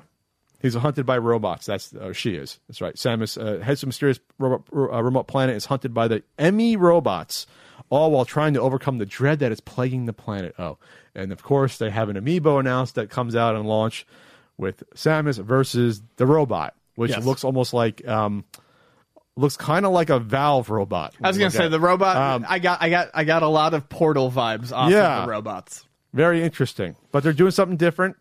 You know, where robots like that's pretty damn cool. Um, there's some organic stuff in here too. I like the little combo shot things that I saw here, and I'm not the, the biggest Metroid fan, but like I'll probably check this out if they have a demo. At least be like, okay, Yeah, I'm excited for it. And uh, Oct- uh, as we've talked about before, Nintendo during their announce and drop uh, up. Uh, strategy. Here, this comes out October t- uh, 6th, I think. Nothing So for, very soon. Nothing for poor Pit from uh, Kid Icarus. No, that is that that, that there's a couple things I, I was hoping to see that I didn't, and Kid Icarus was one of them. uh, is going to be uh, uh, an update to Mario Party uh, Superstars coming to Switch on October 29th. That's a new one. Oh, it's a brand new one. It's a new one. It's fine. Oh. So this um, oh, so that's so I was right about them testing the online multiplayer, the last one for the new everyone game. was right about that. Okay. yeah. So yeah, I mean, when everyone okay. everyone who was like, hmm, I wonder why they're adding an online update to This Super soon? Mario Party three years after the fact. Okay. It's not that soon. It's three years after. There was four of them on the GameCube. Oh, Three okay. three of them on the Nintendo I- 64. I- the pandemic was a time where I thought this came out like a year and a half ago. No, no, it's No? been out for three years, and Okay. they they definitely pump these out. As a matter of fact, uh, a hundred mini games from the past, great. Only five levels from the first three games in the series actually seems like kind of uh, scant to me, but Uh, whatever. Oh, it said it will include five classic boards. I'm not sure that's only going to be five. Maybe it, I was waiting for them to clarify that, and they didn't. because even the one was in N64 had more than five. There was like what s- seven or eight. I should know. I, I'm editing the reviews. You should know. I should know. I'm not even wrong. But at least but I'm going to go through some of the smaller ones that really excited me that I don't think you'll necessarily touch on. I don't care. Um, SMT5, uh, Shin Megami Tensei 5. Really looking forward to it. Great series. The third one just got a remaster on the Switch. Um, this is a this is another one of those ones that's kind of like Metroid Prime 4, uh, but for a different company. This was in the very first Nintendo Direct that showed Switch games coming out. Oh. there was a very short teaser trailer Okay. for Shin Megami Tensei 5. They dropped it and said fuck all about it until today. So I'm actually really looking forward to that. That's a great series. They had to work on it. Um, if you Work. enjoy the Persona uh, games, you'll like this as well. It's definitely different, but a lot of the um, monsters are the same. Um, it's a very good series. Uh, Monkey Ball, I am so excited about Yeah. this. The first three Monkey Ball games. You are really doing this a lot today. Uh, the first three Monkey Ball games in the series are being remastered and put on one cartridge. Those are the best three Monkey Ball games, one and two especially. Um, I'm so happy to see this. When they remastered uh, Banana Blitz in HD a few years ago, everyone was like, "Why the fuck are they doing this?" That's like the worst Monkey Ball. It's the one that no one wanted to see remastered. So to actually see this uh, coming out is great. When people talk about party games, Monkey Ball is one of the first things that pops into my mind. I know a lot of people think Smash or Mario Party. In my first apartment, the first two Monkey Ball games were on the TV almost every night. And it wasn't the main game mode, it's all the stupid mini games that they add. Um, like Monkey Fight and uh, Monkey Target and Monkey Bowling. All of that stuff is fantastic. So I'm I'm very happy to see that. Um, I love the WarioWare series. I was going to say, let's not. I love the WarioWare got to prep series. that. The WarioWare. People got fucking stoked. I got stoked for that. I love the WarioWare games. I do. love them. And this one looks Um, very different. Well, it looks it looks slightly different in that you actually take control of the characters and do things in the game. So Yes. instead of three second micro games, a lot of these timers looked like they were closer to ten seconds. And uh, There's like action platforming happening in some of them. It looks like Yeah. like, it, it looks Instead like- of it being like a and- quick response and type the of thing. characters play differently in the same puzzles. It looks Yes. like mini games. That's extremely interesting. So that's like a whole new element. I'm kind of yeah. It'd be nice to see with the, using the Joy Cons to like you know pick your nose or whatever, like deal like the old Wii mode or whatever. But this is something fresh at least, and it's one of those games. Again, it's like oh, we forget there's WarioWare is a series that Nintendo can bring back. You know, every console like this. So that's that's great to see that. I'm still playing WarioWare Gold on the 3DS, which was like one of the last official 3DS releases, and it's going to carry me right into this. So I'm very excited. so nice to see Wario uh, wear back, and then I got stoked until I thought until I saw it was just a re-release of Advance Wars. I, I'm still Uh, stoked. I mean, it'd be nice to see a whole new game, but maybe you know maybe this is the start of, of them doing a whole new game. But it's you know it's a Well, we talked. my th- my t- take on this is we talked about it earlier. Uh, There's tons of properties people want to come back for from Nintendo. They don't have time to do all of it. Sure. Um. So, Advance Wars is one of those games where it's like, the series is fairly long. Um, people probably haven't played the first two in a while. Graphics are totally redone. They look great. Um, there's tons of new animation. Um, and it's the first two games on one cartridge. I, I, But I, it's not would, I would love to see. Yes, I would love to see a new one, but people weren't exactly happy with the direction that the series was going in. So to see the first two, which are widely considered the best two in the series, That's on, the only ones I played. put on one So- cartridge, and and I I'm happy with that. the whole point to me is this: is that that uh, a turn-based strategy like that, you don't need. It's the same game. Like you're not going to need to see uh, like a fresh coat of paint is fine, but it's it's not going to be a fresh experience for me if I go back and play it. I'd be like, oh, I'm replaying the game. It just looks different. That's all. It's not like a first-person shooter. You know what I mean? That it's that's all. But maybe maybe that means a new game in the future. It looked cute though and adorable. You know, with the graphics it did. Yeah, it doesn't I- I look would- like a simple. It, it looks like they put some effort into it. But I mean, the core gameplay it's a turn-based strategy game. Well, yeah. So it's like, what are you going to do? But no, it's fine. Then of course they showed the Mario Rabbids thing again. It was different though than what what- than what uh, Ubisoft showed. It was a little bit different. Um, and then they showed uh, we hit most of the main ones until we get to the one that I was super excited about and actually like well, I screamed about because I'm, I'm a little fucking kid. Uh, Zelda, uh, Game and Watch, which we called, not that we're geniuses. So they're doing a Game and Watch release. Yay! It's adorable and, And it's, it's- green. it's a bit more uh it's a bit beefier than the Mario one too. Um so Oh. the uh, Zelda one is Zelda 1 and Zelda 2. Um, but also the Game Boy version of uh, Link's Awakening, which I think is kind of cool. And they're not doing the DX version; they're doing the actual, just uh, you know, pea soup green, black and white Game Boy version. I'm fine with that. Yeah, me too. I'm fine. Um, and then they're adding the clock, of course, and the uh, a special countdown timer that is Zelda 2 themed. That's Um, great. But if anything is uh, was proven by the first go around with this when they did the Mario one, um, they're gonna make plenty of these. No one's gonna need to go out and you know Oh. struggle to pre-order these.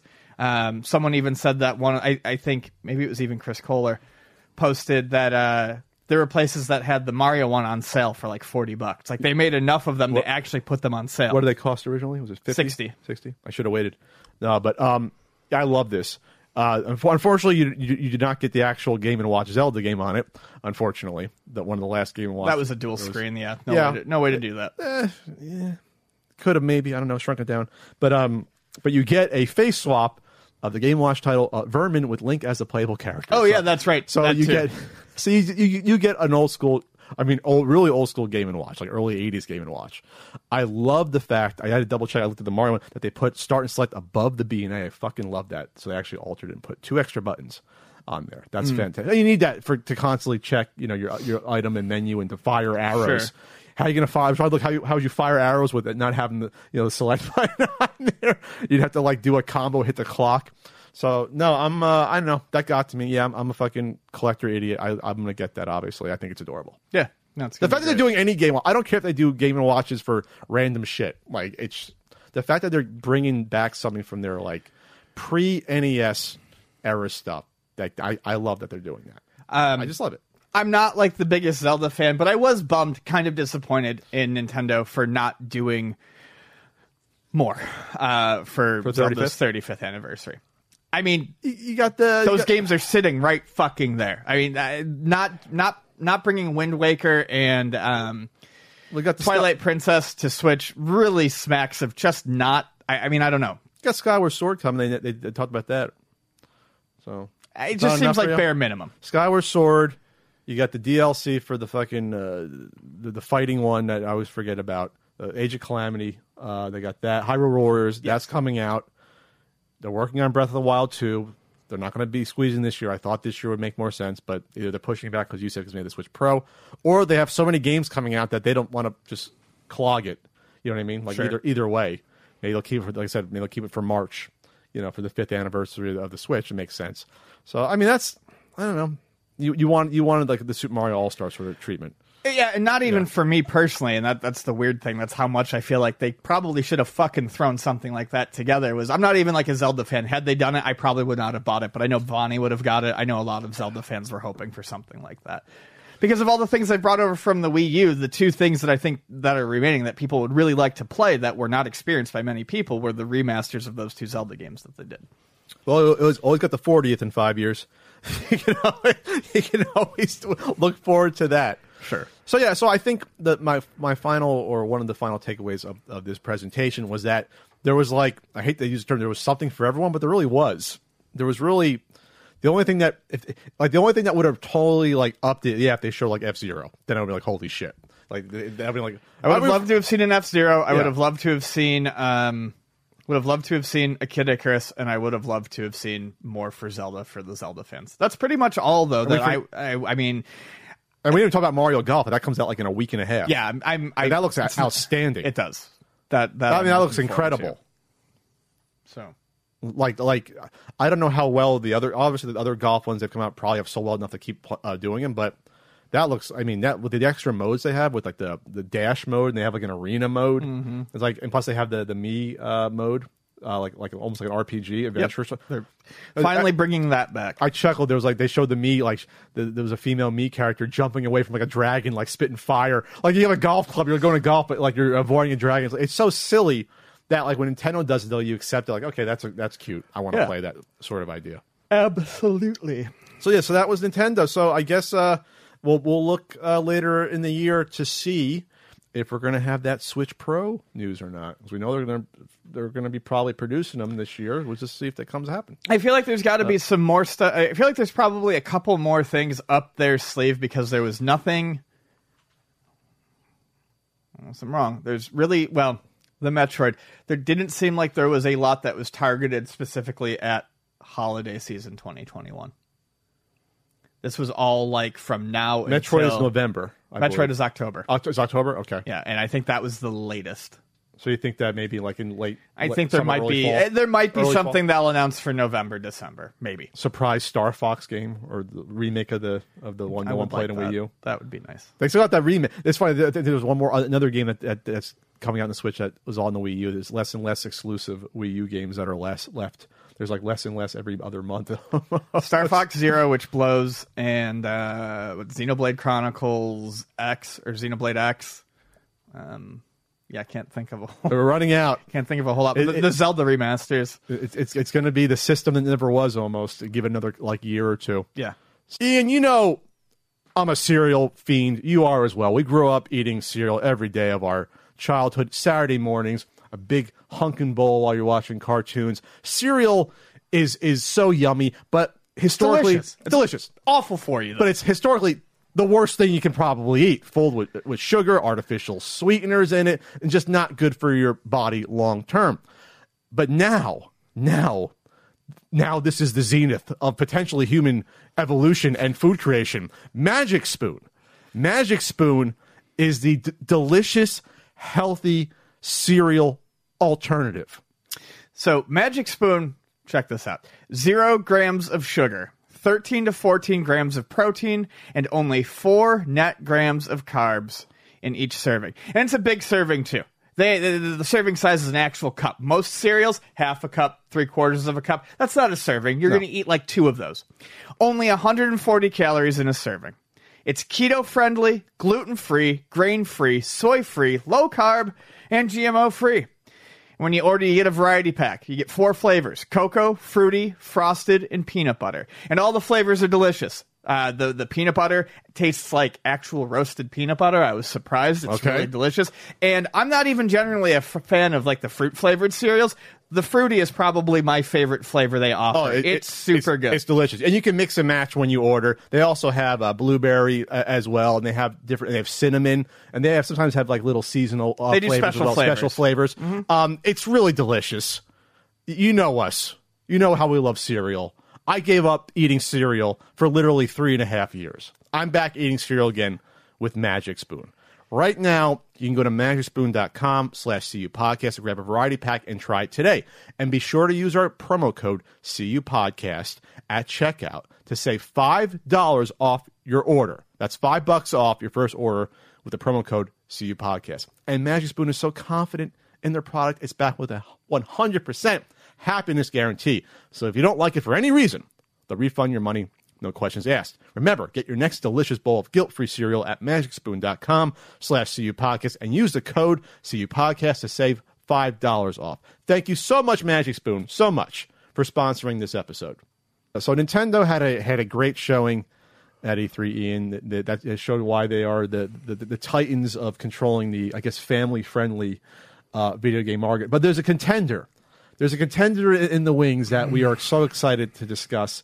That also had an E3 presentation. I'm a, not excited A, a 10 minute E3 presentation Uh, I got up bright and early on my Monday morning and I watched it, and the chat was very excited. The Intellivision Amico had their had their almost like their their their uh, coming out party, like you know, their sweet sixteen, so to so to speak, coming out to the world, and this is what we have to show you with our upcoming console that may or may not come out sometime this year, uh, which we'll get into. And uh, with all seriousness, it was uh, a gigantic thud, uh, not just in my estimation, across the internet.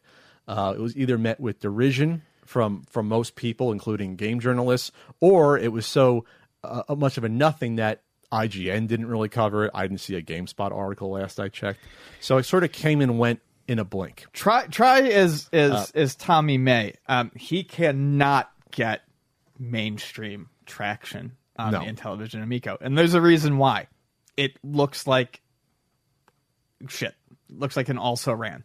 It, it looks like one of those. I think one of the comments I saw looked like one of those consoles you see like in Toys R Us around the, you know like early 2000s, mid 2000s, like for families, like oh, just like you know get ten games in one Um, and plug it into your TV. journalist Kyle Orland made a good a good point about it before we get into it that um, this is the Wii U 2 without Nintendo's backing.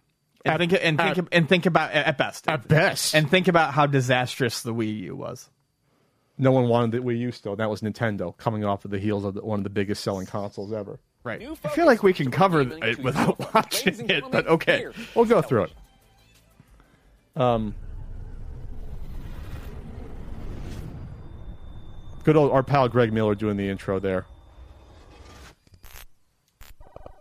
Hi, I'm Tommy Tallarico, and what an honor it is for Intellivision Hi, to Tommy. be a part of this year's E3. I want to personally thank the ESA for having us be involved. And we have seen some incredible, we'll fast incredible forward. stuff. What a great So Tommy spends the first couple minutes talking about himself, basically, and going through his history, um, and you know the fact that you know he worked on some of these franchises. He threw in Metroid Prime into there, even though I've seen some controversy about his involvement with that franchise, about about how much he actually worked on it. And then he brought up his Guinness uh, World Records, which is nice to bring up something that you pay for in order to get an award. Sure. that you worked on all this stuff. But then he actually goes into the console at some point uh, here. Let's fast forward here.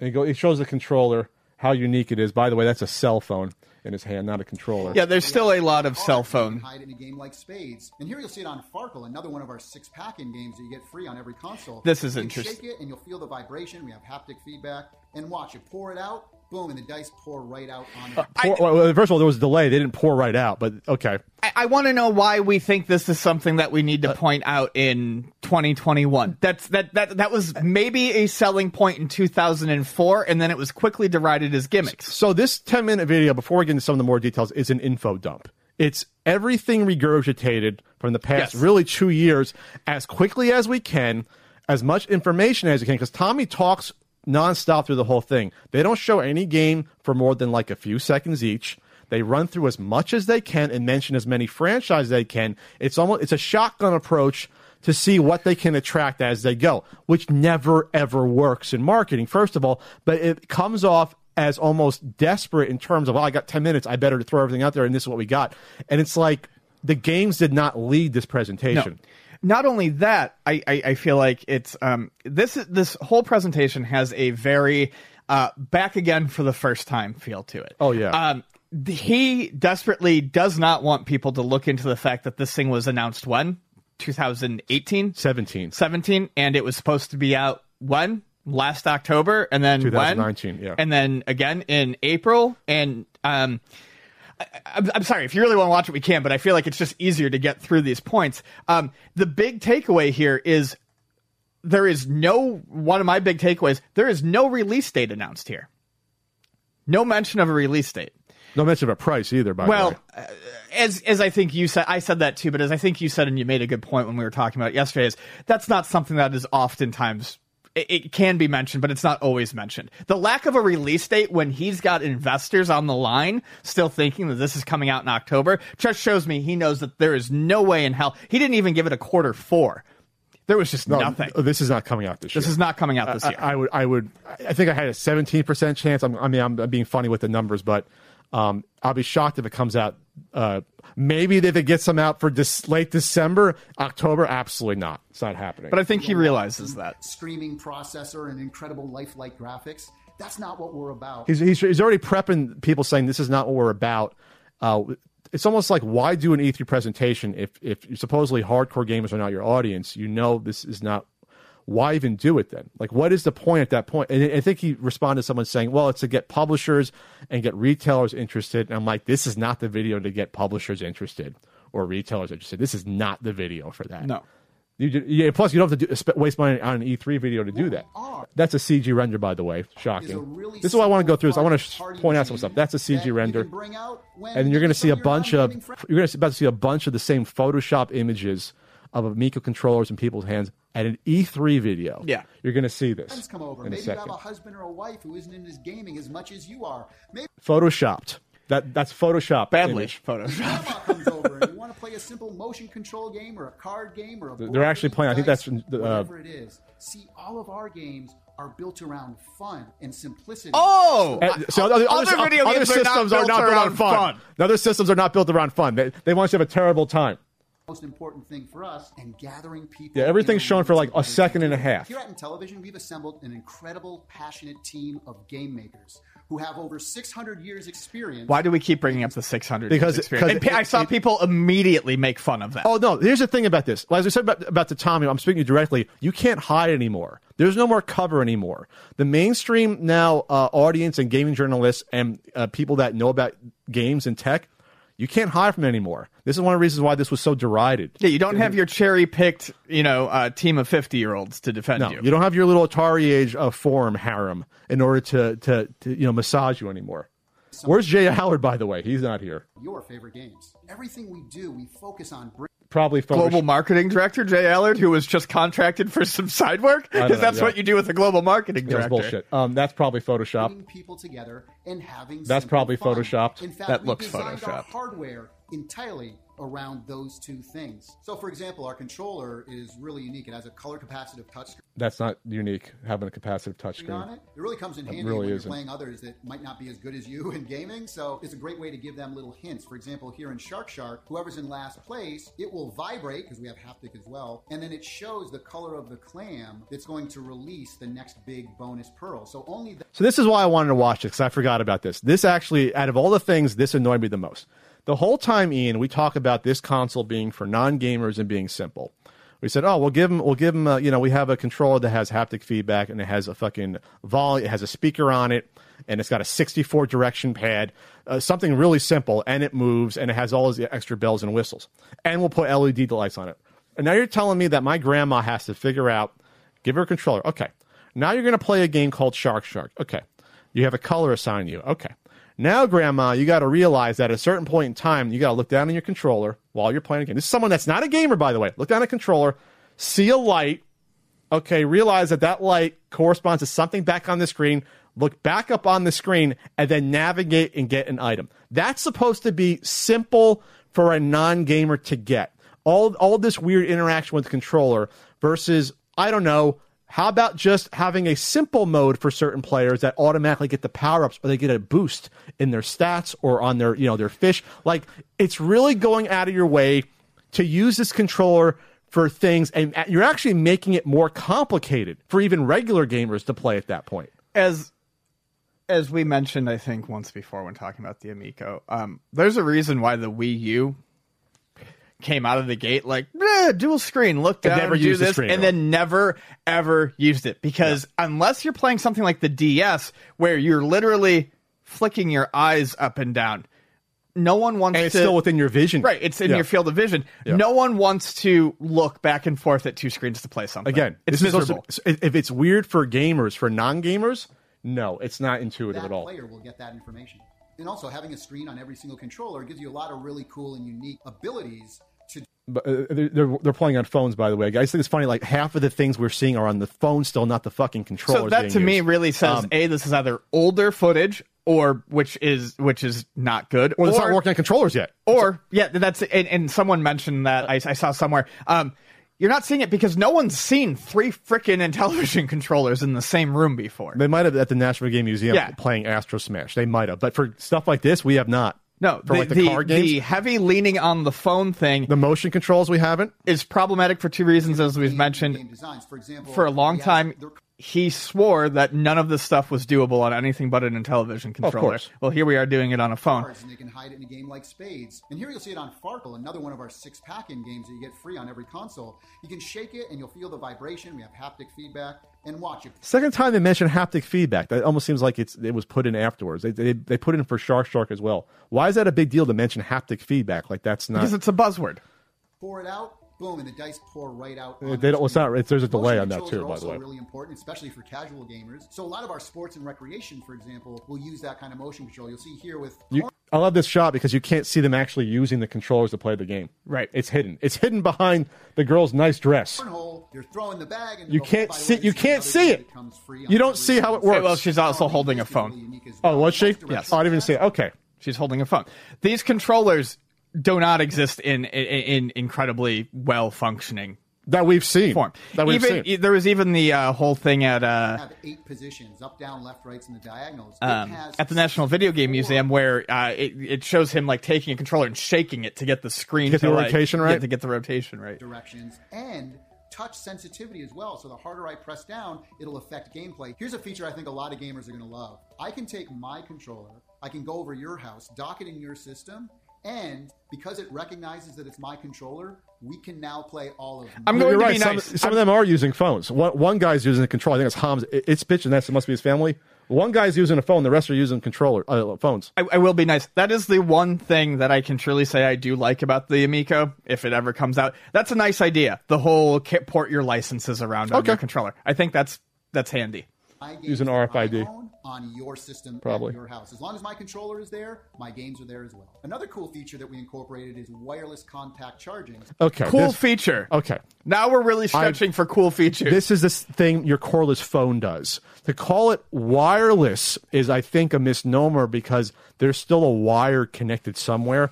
And originally, it was supposed to truly be what Qi wireless yeah, charging. this is not the Qi charging. This is the contact. this is, emba- actually this is an charging. embarrassing thing to reference because it's like, wow, this is what your Wiimote sat in, basically. Your Wiimote sat in something with a contact on the bottom to charge them. So once you're done with your controller and your game's over, you just dock it right back. That's not into the something we need to hear about. Charges for you. Another unique feature of Amico is that we have interactive LED lighting. That's ridiculous. The console itself, the, The interactive lights thing is not. You're going to cause We also have seizures in some kids, by the way. throughout the And again- it's ridiculous. which And again, we have not seen any example, way that that's actually and it shows up useful. You know what's really cool about having the Photoshopped image. Focus be people Pho- the reason I come back to the Photoshop image is that to do that during an E3 presentation is so low. You're actually using controllers of some of the other companies that are involved in E3, and we're just going to wipe out those controllers of real products and put in, uh, you know, CG renders.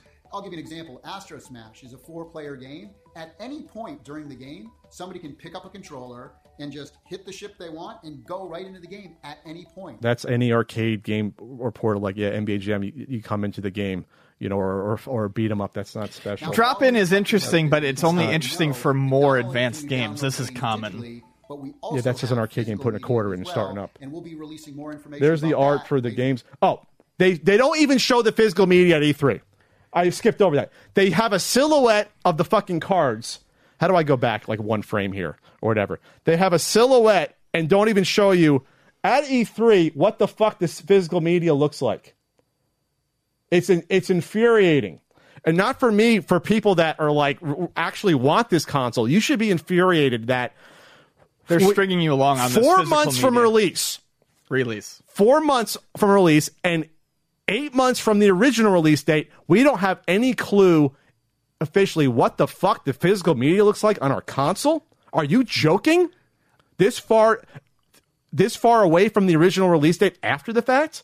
What uh, is going on? Now we know that it's likely just a fucking RFID card that gives you a, a key to access the game. We know that, and we know that's not truly physical media. But for all the people with the pre-orders that are hoping for real physical media, this is what you're getting tricked. You're getting Yes. tricked. You're getting tricked. Oh, buy these um these artworks with a fucking card likely inside to get the key to your game. It's like putting a serial number in, in, in the box, basically. I like the Moon Patrol artwork. You like you like the those that early the early '80s looking artwork. this year. Now, here's something I think a lot of gamers are going to appreciate. We don't allow any loot boxes, in game purchases, in app advertising, or paid downloadable content. But what we do have is an online leaderboard system for most of our games where you can go in there and check your scores against your state, your country, the oh, world, or the month, the year, and of all time. Okay, I like leaderboards and I don't like loot boxes. well. So Great. if you have the high score at the end of the month of your country, we're going to email your certificate that you can go print out and hang on your wall. That sounds like an idea. We're going to email you a certificate for you to print out. That sounds like something that a website would push in 99 in order to promote the product. That is ridiculous. It is. There's just bigger problems. Like, Oh, whatever. sure. That's cute. Part of any video game. Fine. Okay, now the games are nine up to ten dollars, and the physical games are twenty bucks at launch. Twenty bucks you're going to play for game, a lot of these games that are uh, either were pre-existing mobile games or maybe Weren't pre- these games? What was the original price? Three- three to eight, I three think? to eight dollars. I think it was two ninety nine to eight dollars. game system are the games themselves. They all have to be super fun to play. And that's where we really, really shine. In fact, Oh, okay. That's no one else. No that's one else a new cares. game. It's a 1942 type type game. There Yeah. you go. I'd be shocked that that wasn't a pre-existing game. By the way, someone will probably hunt that down and realize that might be a pre-existing game. Yeah, or one that was in development for something else. Yeah, are highly curated. highly curated.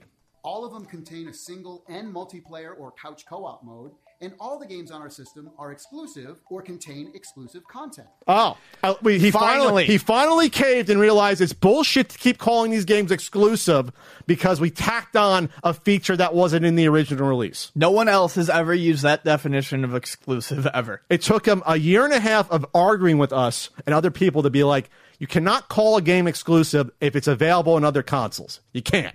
Or other platforms. You just can't do that. That's false advertising. Finally, finally, he says he admits, okay, exclusive content. Like Retro Reimagine, where we take some of the greatest classic video games of all time, give them new graphics, new audio, add multiplayer and couch co op. Some of the things we have, for example, 12 of the best games from Atari, like Breakout, Asteroids, Tempest, Missile Command. We don't see Tempest, by the way. We've we? never seen Tempest. Not even an have games inkling of like Burger Tempest. Time Burger Time, we don't see Burger Time. Never seen Burger Time. and Bump and Jump. We don't see Bump and Jump. I, I would actually get excited about Bump and You- Jump. you- I, you love, guys- I love Bump and Jump. So he so he starts rattling off these names, and then like it's like they're buzzwords for people to say, "Oh, I remember Burger Time," but like, are we, do we, are they being worked on? Have we seen it? and even some of the best Intellivision games from the past, like Cloudy Mountain. There's the D&D and sort of Night game. Stalker. We have edutainment That's a free flash game on SesameStreet.org with Sesame Street that you can play right now. That's And a, it- that's, and it looks that's like a flash game, a flash game. What exclusive features are you going to add? That I don't know, but that's a free. We're going to charge you for flash it. That's the exclusive That we're going to charge you We- between. you- we will can- charge you between three and ten dollars for a free fucking flash exclusive game. in this version, you can pay money. exclusive. Pay some money on an awkward and use an awkward controller. titles for kids seven and under. Things like Sesame That's another free flat. And it's, yeah, Street and Care Bear. that's a free mobile game that I downloaded on my phone to make sure called Care Bears Carts or whatever. A free mobile game. Now, our original IP category contains brand new games Oh, that brand new? created Brand a new. lot of times around our unique Fi- We've been through this before. Finnegan Fox is not a brand new IP. No, it's We not. stop. You took a game called Fox and Forest and you made it look worse. It's not an original IP. It's not. Stop. Stop it. Stop it. controller. Some of those games are platformers like Finnegan Fox, No. Bomb Squad. Bomb, how is Bomb Squad an original IP if it was based upon the uh, television game? Right. I don't even understand that. Also, Uh, but this is the first time we've seen anything resembling gameplay in Bomb Squad. And they're not using an Intellivision controller. They're using a cell phone. No, that's a that is an Intellivision. I- is it? Yeah. Is that the? Are you sure? Yep. Oh, okay. We got one. First All time. right. First time. Okay. uh, Sorry, I jumped the gun. Sorry, all Tommy. Good. We got the first time we're seeing it being used for something. For a second. Is it for a second? A, a- a second. Yes, literally a a second. second. Strikers, Flying Tigers. Uh, someone's going to find Flying Tigers was was another gamer in development. Someone's going to find it. By the way, that's the only game that has nice sprite work out of almost all these games. By the way, it looks like a 1942 type of game. And we even got the original Ecco the Dolphin team to create our new title called Dolphin Quest. Okay, so this has been there since the beginning. Um, the original trailer for this back in like fucking August 2018. There was something showing this. I don't know if this is a single screen game like Shark Shark or w- where this is at. The issue is that we don't know, yeah, where where in development these things are. The other issue is that um, lots of people remember Ecco the Dolphin, but not lots of people actually remember it fondly. To actually like have fun playing it, you mean? Yeah, it was a neat idea that was not exactly greatly implemented. We even take more modern Free mobile game, free mobile game that's five years old. Uh, Evel Knievel. games and add exclusive co-op modes. Games like Rigid Force Redux and Already available, of course. Dino Blaster. Now, our sports and recreational category not only has Okay, they showed they showed the baseball game, literally the same footage that they showed back in August of last year. That's literally the same prototype footage, literally the same five second clip. It- it- have you made any progress? big sports like Major League Baseball and soccer. New soccer, at least. Also recreational sports like cornhole, skiing, pool, and many more. Now, our casual category contains many party games, dice games, board games, card games, When I hear that, grab a pack of cards and dice. things like at that point. spades, emoji charades, and even award-winning board games like Blank Slate, Telestrations, and Ink and Gold. The problem with this stuff is that these are not going to come out. If, if it's a, if a, a big game, a board game like Ink and Gold is not going to be exclusive to the Amico. They'll put it out everywhere, Right. for people to play, or Telestrations. That, that's not going to be exclusive. And all of those other Um, games are so generic enough that you can probably find them on multi packs on other systems. those those companies would be stupid to put them exclusive on the Now, I've already mentioned some really big partnerships and licenses like Major League Baseball and Sesame Street. Partnerships. I bought a more, license. including things like Mattel Hot Wheels, Harlem Globetrotters, and so much more.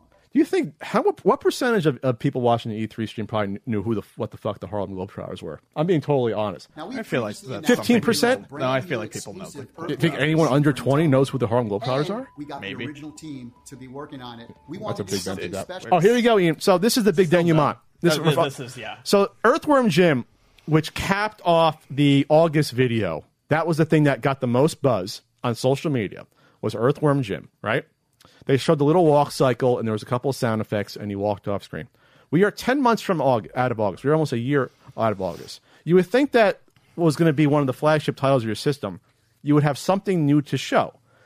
Yeah. Tommy shows uh, a giveaway of three pictures that'll be signed and given out to you for Earthworm Jim. There's no new gameplay footage, no talk about when this game's going to come out.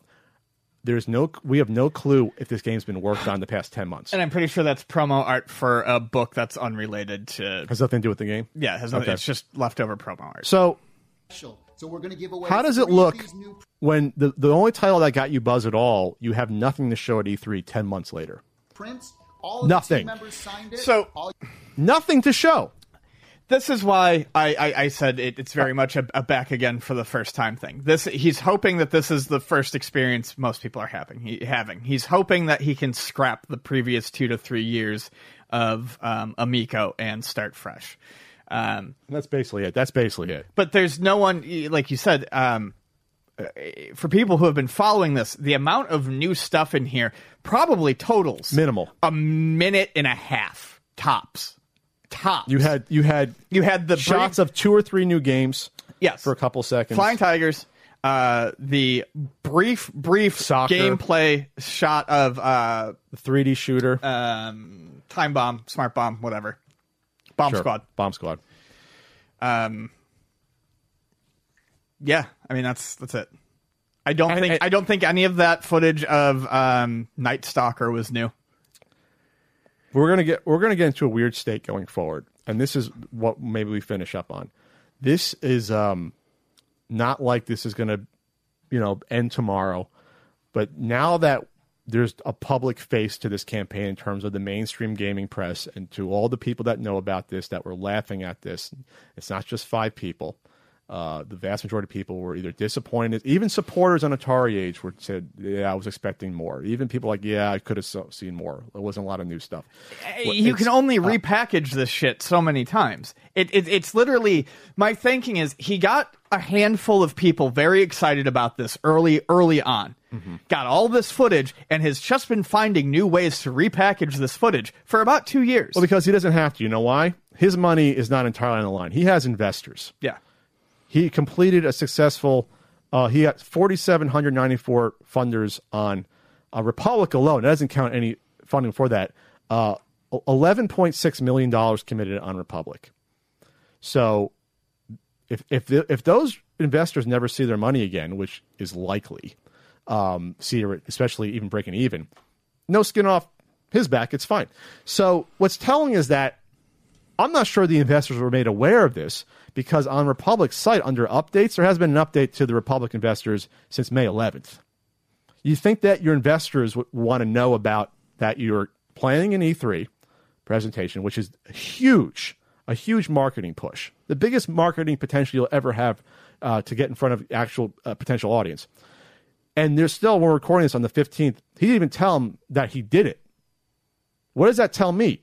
That he he wasn't he didn't want the investors to see this or know about this because he knew that the response was going to be bad, or Yeah. at least lukewarm at Yeah, best. I don't think he wanted the investors to see it, and I think the big thing is going back to uh, the silent. I, I I I can't think of a better word for it than the silent delay. By literally not saying anything about the release date, I think it's clear that it's not coming out in October. I was surprised that there was no nothing on this on the Republic uh, investor page. No update at all for this. I was like almost shocked. Like, I have investors. This is E3. This is the coming out party for my console, basically. This is like where you cap off. This is where you get the buzz. Nothing. Not a fucking word. But I'll go do my fucking podcasts with uh, with YouTubers and, and have my attack dogs uh, harass people that are critical of a system. But I won't tell my people people that gave me eleven over eleven million dollars. They can fuck off. I'm not going to tell them about what's going on in terms of the marketing. Because if I saw this as an investor, even if I was gung ho about this and saw the reaction, I might have to uh, second guess myself at some point. So this is this is a this is a, a weird turning point, I think, now on the coverage, because now going forward, a lot more people are know about this, even if it's not covered by IGN or GameSpot. And, and like I said, now you can't, you're not hidden anymore. This is not behind the scenes. Now Right. it's out in the open. So, best of luck. I guess we'll, we'll update you in a month when this gets delayed again. That's probably when we're going to come back to this. I'm guessing because it will be delayed again. All right. Yeah, I mean, based by his own, uh, based on what he, what on what has come out of his mouth, if they're not being produced in 15 days, then it's not hitting October. or start to be produced. Yeah. Yeah. You got to be up and going in early July there. All right. Best of luck, Tommy. Ian, summer is coming and hotter days are just around the corner. You can keep cool with the help of our friends at Manscaped who are sponsoring this podcast segment. They've just launched their fourth generation performance package, which includes the Lawnmower 4.0, holding it in my hand right here. Complement your summer grooming routine and join the 2 million men worldwide who trust Manscaped by going to manscaped.com for 20% off and free shipping with the code CU podcast. It's time to bundle up the Manscaped Performance Package 4.0. Inside this package, you'll find the Lawnmower 4.0 trimmer, Weed Whacker ear and nose hair trimmer, Crop Preserver ball deodorant, Crop Reviver toner, Performance boxer briefs, and a travel bag to hold your goodies. That's a whole lot of stuff. Their fourth generation trimmer features a cutting edge ceramic blade to reduce grooming accidents. No one likes those, thanks to their advanced skin safe technology. The Lawnmower 4.0 has a 7,000 RPM motor, a new multi-function on-off switch can engage a travel lock, and gives you the ability to turn the 4000K LED spotlight on and off when needed for a more precise shave. If you want to take your grooming game even further, you can pick up the Weed Whacker, the perfect tool to eliminate ear and nose hair. Seal the deal with Manscaped's liquid formulations. Before heading outside, use Crop Preserver Down Under deodorant to keep you on your game in the heat. After a long day of trimming the lawn and whacking the weeds in the summer heat, boost your freshness with the Crop Reviver. Manscaped even threw in two new free gifts for their Performance Package 4.0 the Manscaped Boxers and the Shed Travel Bag. Bring your comfort in boxers to another level. That's a lot of stuff in that performance package. Get 20% off and free shipping with the code CU Podcast at manscaped.com. That's 20% off and free shipping with the code CU Podcast at manscaped.com. Stay fresh this summer and shine with Manscaped. All right, Ian, you all good? I'm good. All right. We're going to discuss uh, an announcement that happened on June 11th that was already uh, reversed from Super Rare Games. Super Rare Games is a is a company uh, that came on the heels of, of, of a limited run, which is a game that w- would do a you know Game a, publisher. a smaller physical release of, of an indie game that was only digitally available. Yes. there's a few of these. There's like Strictly Limited. You told me the name of one. Uh, Strictly limited, special reserve, super rare. They all have incredibly incredibly creative names. Yeah, it's like limited run had the had the had the good name, and they they did the dollar store version of all of, of the limited run name basically. So they had an announcement that was not met uh, with a lot of positive news. They announced something uh, that was a new label for physical only games.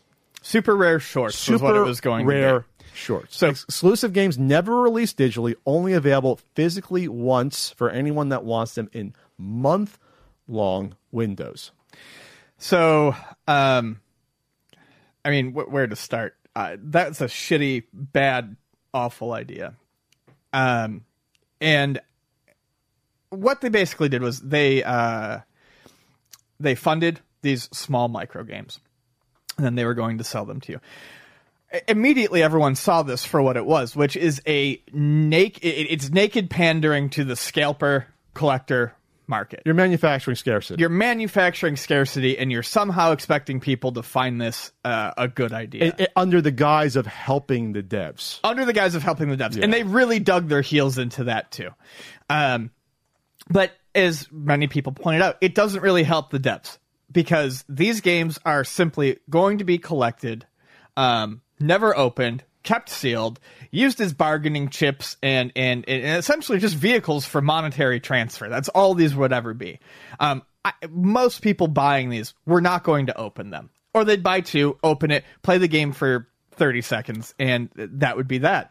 Um, that's not going to get a dev's name out there. That's not going to get a dev talked about especially not positively um, out in the market it turns them into into uh, collectible tokens Most importantly, no one's going to play the game. No, yeah, exactly. no, No one's one's going to play, play the game you work on. Right, because most people are going to keep these sealed.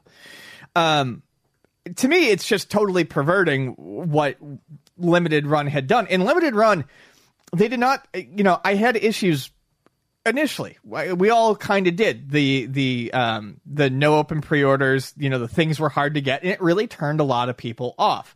Limited Run did a lot of work to kind of turn that image around um, to be seen as consumer friendly, to offer these open pre-order windows. Sure. Um, and they've done a great job at it. They are loved by most people who play games and collect games. I enjoy what they do. They are loved by most devs that give them an opportunity to get a game out there physically that they wouldn't ever see. Limited Run is doing this right, and they're doing a great job. And then to have a company that was formed to essentially mimic and copy what they were doing, Which and also then- help preservation of games, right, too. uh, preservation of games, and then totally pervert it and be like, money, money, money. That's all it is. And I don't care how many times I try to defend it. I, I know they reversed it, but to me, it does. It, it leaves. It leaves a bad taste in my mouth because you should not have had to receive the backlash you did to realize that this is just naked. It's money grubbing. So part of their original statement is like we're proud of what we've done for indie developers, collectors, and gaming preservation, and, and, we'll, and we'll continue to do with our line of super rare games physical releases. Here's the deal: um, when you talk about You're appealing to the worst aspects when you of the talk collector about market. game preservation, yes, having it on physical helps with game preservation. But if you're having it in such a small amount of people's hands with no digital release, you're actually hurting the chances of it getting preserved over time. That's what's what's so perverted about it. It's it's the fact that when you had a digital game with no physical release that was bad. It's almost just as bad to have a physical game that is going to be only hoarded with no digital release. Because then not only it's you get into a weird situation where it's hard to get a hold of even access, but then yeah, it's it's a weird scenario that I'm shocked a company like this would even tiptoe into. I'm not shocked. I, I'm I'm kind of shocked because it's like it's so bad on its surface. How do you even try to spin that to be something positive for either game preservation or for, and plus for the devs because the devs are not making money as much. If I have, if I have a brilliant game that's digital or, or that, that I made, I want as many people to play it as possible. Yes. A physical release will spotlight it, but if it's not on digital, you're capping off like 90% of the gaming market that might never find it. Like that's insulting to me as a game dev. If the guys is if, uh, if that you're helping me as a dev, but that's obviously not what the goal was. No, and, and, I mean, like, I don't want to take any personal shots. I'm glad they reversed this, but I, I, I'm sorry, I cannot see this as anything other than them trying to get away with a scheme to make money from the worst parts of video game culture and video game collectors. Shorts can be anything from entirely from the ground up original titles by up and coming or veteran indie developers, finished versions of promising prototypes or smaller scope games, vastly different and more definitive versions of promising titles that struggle to get the spotlight, or even expanded jam games from larger internal studios. Multiple shorts games are currently in, in development. So they're they're, they're throw, throwing out a they want to throw out a net of whatever games that either couldn't make it as a digital game or were tossed aside, and they want to they wanted to then constrain it to a physical media for a short amount of time and get make sure that all the collectors buy because they know, oh, this is going to be available for only a month. We're going to buy them all, and people might want because one of those games blew up. If one of those games blows up and you can't find it anymore, then yes, oh, my copy I bought for fifty bucks now it's going for four hundred dollars. They're tapping into that mindset with this sort of project. Yeah, they're tapping into the, the the FOMO shelf collector sealed game mindset, and I, it's gross. So there was major backlash. Huge. Immediately. No one liked this. Um, they, I, I don't think, I don't think they had a single person who could have swayed this uh, positively for them come to their uh, come to their bat, and they had a lot of prominent people. Um, I think a lot of people were were biting their tongue, but, but flat out being like, "This is not great." Um, I believe uh, Josh from Limited Run had measured words to say about it. He didn't call him directly, but what he addressed it. Measured words about it. Um, uh, Kelsey Lewin from um, Video Game History Foundation was not pleased about it. I mean, a lot of people were like, "No, this is," and I'm glad people called them out.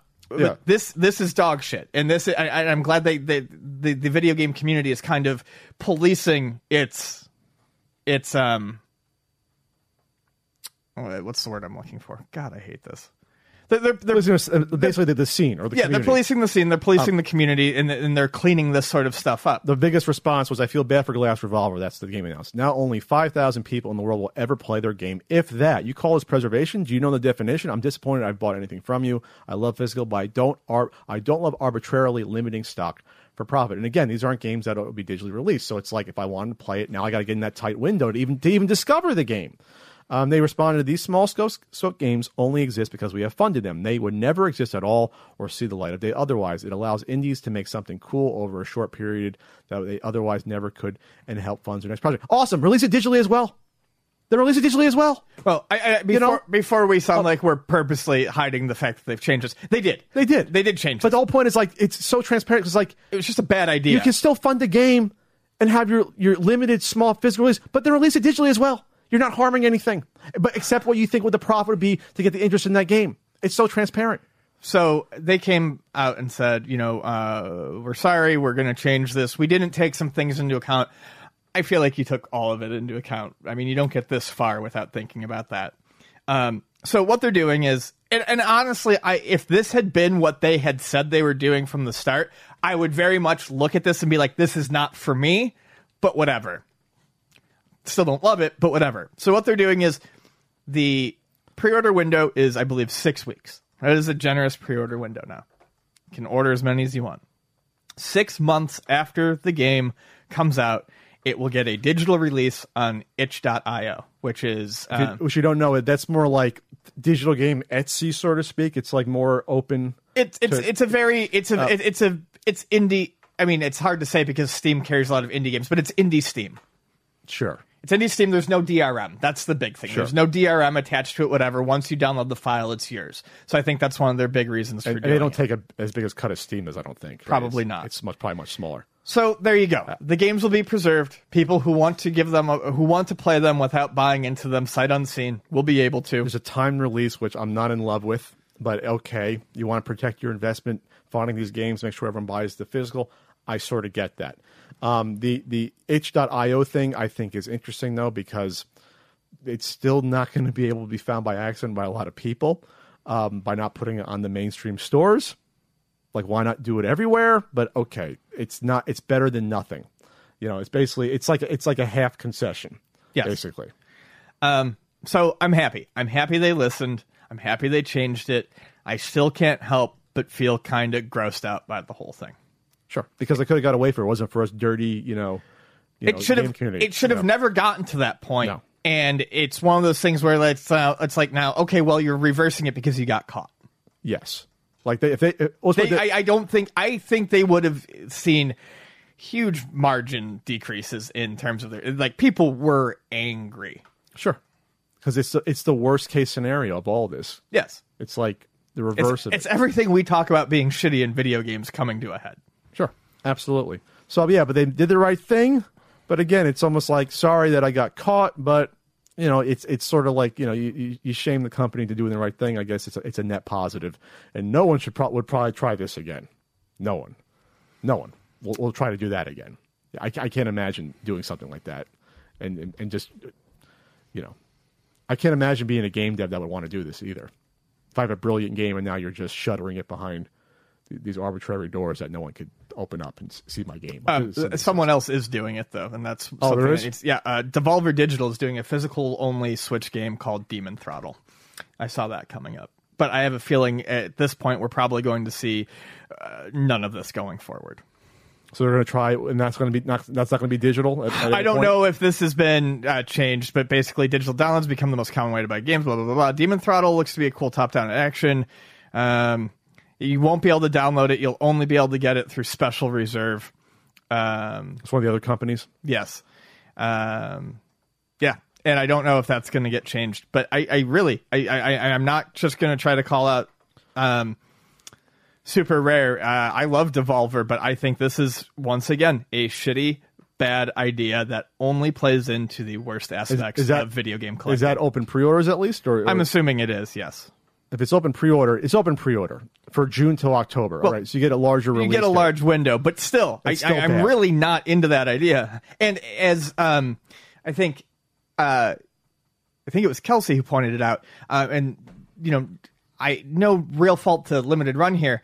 Um, I understand that they're doing what they can. and It's open pre-orders. All I'm getting at is open pre-orders have not been shown to greatly reduce the price of these games if they get popular later on. There are lots of those Switch games that limited run release that are still expensive, even with open pre-orders. So all I'm trying to get at is open pre-order without a digital option does not excuse them. Sure. With, with no, no- yeah, with no digital releases, try to temper it. Oh, I actually want to play. it does I don't not. Wanna... Yeah, that does not excuse them. Okay. Well, hopefully, hopefully this has not become a bigger thing because then it's a larger issue uh, at that point. All right, Ian, we got a Patreon. We do. How do you access a Patreon? You're sitting up very tall right now. I'm hot. Patreon.com slash CU podcast. Oh, I'll say. What do you access? How do you what do you get there on the on the good old Patreon? Uh, writing, which I should probably do today. Uh, it was a busy week.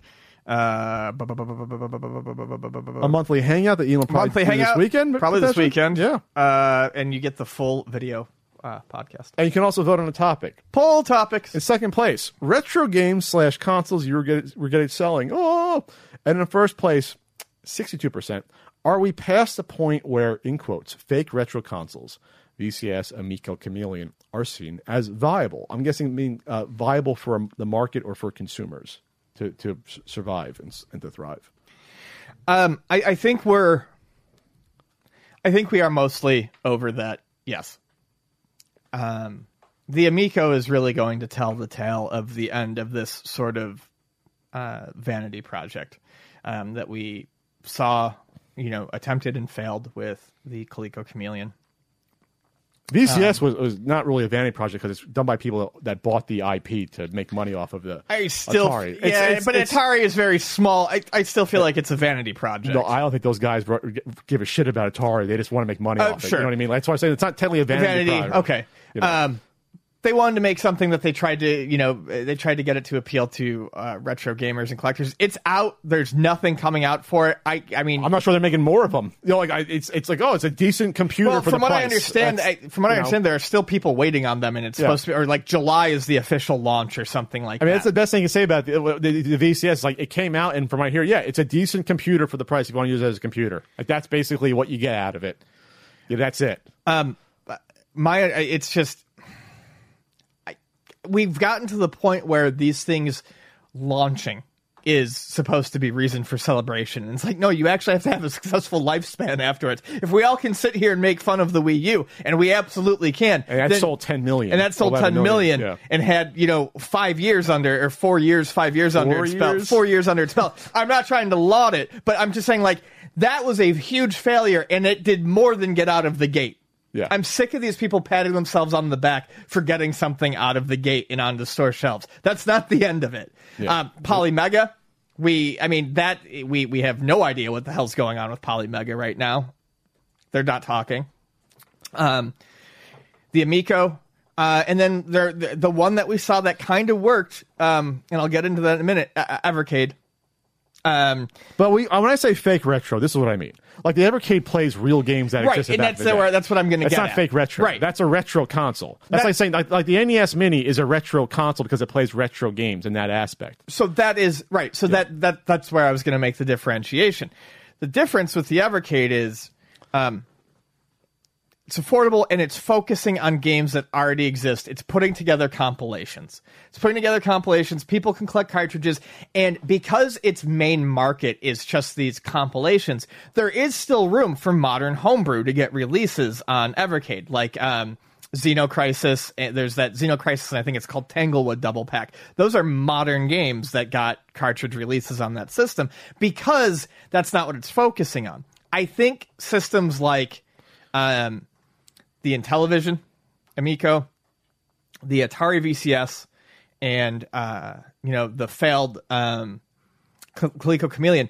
I think we are probably going to stop seeing people attempt to make these fake retro systems that are going to have suddenly their own ecosystem of original exclusive games. We're not going to get it's it's not going to happen. There's there's the uh, the Ouya did it uh, or tried to do it. There's just no money. Well, the, it. oh well, they tried to get the whole independent gaming Yes. scene when it was hot. They tried to. It wasn't that wasn't fake retro. It was just No, but I mean, same sort of thing. You, you, th- these people trying to sell these consoles on the idea that you're going to get this new um, set of games that you're not going to be able to play elsewhere. It's just not going to happen. There's a lot, and obviously there's lots of reasons for that. It's it's it's hard. The, the gaming market's so segmented and hard to tap into directly. But when it comes to the quote unquote fake retro stuff, it's like we have the the real retro games already. We have multiple ways to play NES games, Super Nintendo games, officially and unofficially. ColecoVision games, in, uh, Atari games, Intellivision games. There's all the flashbacks. There's all the mini consoles. There's ways to fill that nostalgia hole in your heart already without constructing an ecosystem and a gigantic project for profit in order to trick people into thinking you're going to feel like you were back in 1982 with this new shiny project when they can feel that same way with pre-existing shit right you can feel that way already but Right. let's You can feel that way they're with- trying to they're trying to artificially inf- inflate like like the fucking dig dug pump artificially inflate more nostalgia into you versus the original feeling you had playing those games because you can get that feeling again playing those games we're going to give you a shiny new version of that somehow uh, and that's going to make you feel better Here's an object that you need to buy that is branded with a name that you liked when you were younger. Um, but and- not the one you had when you were younger that's what's so Right. weird about it. it's like it's not the same one it's a new version of that right. it's uh, perverting nostalgia in a weird way Right, it, it- and it, what it comes down to is when people when these things get announced, like, and I, I'm I- I'm really not trying to make this just an Intellivision and, uh, segment again, but when like the Atari VCS got announced or the Intellivision got announced, what are the things people always say? I can't wait to play these old games, not realizing that that's not what these things are for. And then you know, but it, it, it's what people want to the point where you know Atari puts the retro game collection uh, on their on their system. But that's not. They're trying to get your nostalgia, but they're not selling you the stuff that you're actually nostalgic for. Yeah. So, so if you, so if you want to tap into someone's nostalgia, I'll give you exactly what you had. I'll give you, you know, say if you're a ColecoVision fan, say you like the Odyssey 2, I'll give you a mini Odyssey 2 with K.C. Munchkin, you know, Quest for the Rings, and the other three or four Odyssey 2 games that probably people still care about. Like, I'll give you those games. Right. And I'll put you in an H, I'll give you a little HDMI console, plug and play. There you go. That's what, that's what, that's nostalgia. And that's what the market has shown to accept. That's that. Yeah, that's what you want. That's what we get. There's, they've sold how many probably Atari flashbacks over the past 15 years? have been sold Between flashbacks, Genesis, Genesis. Minis, Nintendo Classics, and things like that, that is what the market has shown to accept. That is what satisfies the itch for those people. Yeah.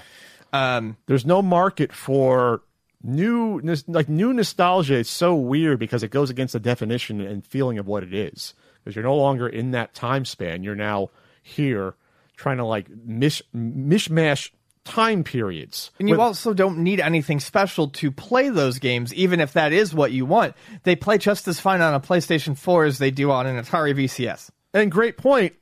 If you want to fill that nostalgia hole with new versions of that old shit, there's probably so many uh, indie games and app and free apps and stuff that you like the dollar Switch games that are probably close to what these consoles were looking for to begin with. Right. So it's like it's all covered. You just got to find it. So you, You can know. either take any of your existing stuff and find what you're looking for, or you can somehow be convinced that you need to buy a new retro system and and you have to believe it's going to be successful. That's what these these companies are trying to reinvent the wheel. They're trying to do this from the ground up in an era where there's no reason to do that. You don't need to buy into the Atari VCS to get access to games that are going to be on the, uh, to get access to games like what would be available on the VCS. They're all over the eShops everywhere. Sure- eShop, yeah. PlayStation Store, X, uh, Microsoft Store. Steam is lousy with them. They're lousy with them. Meaning that's an old term for that has tons of them. Yes. uh, like nice 1930s term. Yep. But then I watched my Three Stooges stuff. Um, like for like example, not to pick on the Amico, but because it's so easy. It's like it's like boxing a four year old. But the game Snafu, or like or like Tron Light Cycle game sort of thing, where like there's a billion of those type. I don't need the name brand. Yeah, there's a billion of those games that have been made over the past 40 years. Simple. You got a snake trail, left, right, up, down. You hit the next thing, your tail grows bigger. Don't hit your tail. Don't knock into something like that's. You don't need to Uh, pay 250 US fucking dollars to buy into an ecosystem to play that game. to be accepted into the club to then buy the game. Yes. We're past. You can just point. go buy the game. We're past that point. We're past it. And, and we we would have saw maybe this not happen if the Coleco Chameleon came out and was a spectacular failure, but we're going to see it happen either way because now we're, now you're running out of properties to to mine. Like I, I don't think you can. You got the Atari, television, Coleco tried. No one gives a shit about the Coleco stuff. That's not a name anymore. You're, we're we're about done with this stuff. I think after that, right? I think so. I hope so. I think Uh, uh, to touch on something you said, I almost wish that Coleco had done well enough to get released because, like you said, I, I th- the problem. The problem with the Coleco Chameleon was it failed before release, so that there are people out there, and we've seen a lot of people who insulted the Chameleon go to bat for things like the VCS and the uh, Amico, which is insane, especially for the Amico, which is insane. Um, but Especially they, Atari they, they have talked themselves into This is gonna well, be different. This is going to be different because the Chameleon's problem wasn't the concept was wasn't Mike the Kennedy, concept; yeah. it was Mike Kennedy. It's like no, the concept's horrible. and we all made this enemy. And granted, Mike Kennedy was a cartoonish villain, but Sure. um, you, you know, it, it, it, it was the concept more. It was it was his in it was his ineptitude, but it was also the concept. Sure. there just isn't a market for it. So now they're convincing themselves, well, if we can just get one to market, it's suddenly going to do amazing. That's not how it works. no, no, you can push and, and pull, but the marketplace will bear out what it bears out. That's the that's the lovely thing about capitalism. You can't force a good product on the people and have them like it. They either think it's bullshit or no, or think it's good based upon the price and the quality of what it is. But yes, but yes, I think the fake the fake uh, retro um, consoles are are done.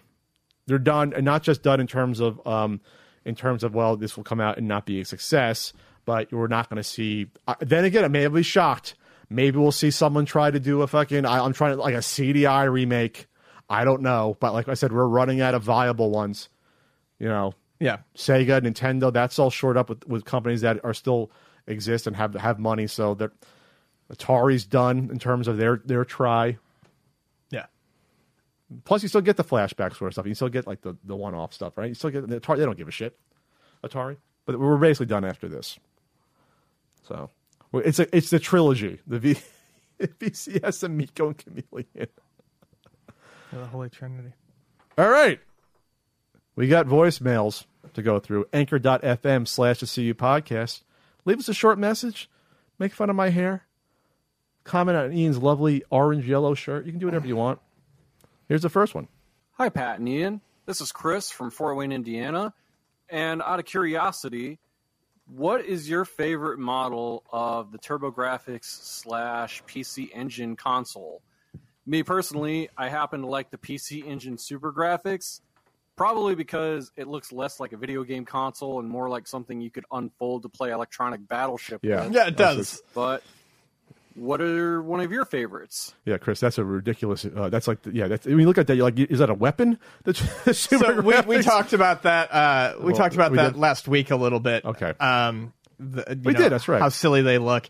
Uh, yeah, I'm not a SuperGrafx fan. I also do not like the shuttle, which everyone seems to love. Everyone It's loves the shuttle. I'm not a huge fan of it. Uh, I'm pretty basic. The PC Engine Duo R is my favorite. Uh, I, I I guess if you want me to get real specific, I kind of like the RX a little bit more because I like the blue accents on the controller. Sure. Hey, Pat and Ian. It's Sean from Erie, PA. If you could please give a shout out to my brothers, that'd be awesome. Hey, brothers. Their names are also Pat and Ian. For both of you, What was was this guy doing? A, is he is this guy like on a vocoder? What's happening here on a mixer? That's why. What? what? Shout out, Pat and Ian. their names are also Pat and Ian. Whoa. Both of you. My question is, do you ever find yourself wanting to play an original game cartridge, but for preservation's sake decide not to because of its value? Thanks, and keep up the great work. The value. No, I, I I mean we played on the mar- second marathon. We played both NWC cards. So I mean I don't. I mean they're not going to get damaged playing them. Um, I mean Yeah, no, not really. If I have them, I it's it's to play them, and I, I whatever. A, a cartridge is not going to get damaged playing it. I mean it's kind Well, of, I'm sure he means CDs and whatever too. But I, I it's kind of yeah, I, if I, you know what you're doing. It's not going to damage. yeah, I, I use my Yeah. I use my Sapphire. Hi, Pat and Ian. This is Peter from Lethbridge, Alberta, Canada. Uh, just a question about uh, what do you think would be like the most ultimate new console if you were to take up the reins like Tommy Tallarico has, and what what would your ideal console look like? And No, we, we can't avoid it. Um, I, I- like I said before, I I don't know. I- it wouldn't. I, I have no desire to make a new Ultimate console because There- it's just been well, first of all, there's no such thing as an ultimate console. It's done. There's And really well, no such thing. Right, and at this There point, you know, we're we're beyond like polygons and we're beyond you know sprite how many sprites on screen it gets uh w- w- w- my my ultimate console is a switch with a few more third parties on it like i mean that's that's it i Yeah. I, I don't Uh, even know pow- how to uh, i don't know how to the- tackle that question The Switch Pro that gets finally a GTA game on it. If I said, I said GTA comes to the Switch, there you go. I'm happy. Sure. That's it. Hello, Pat, Ian. This is Will out of Chattanooga, Tennessee. Tennessee. I wanted to ask real quick uh, and get y'all's thoughts on video games in the public domain. And now I understand that we are many, many, many years away from any video games entering public domain, but it is the next major medium that will begin that transition.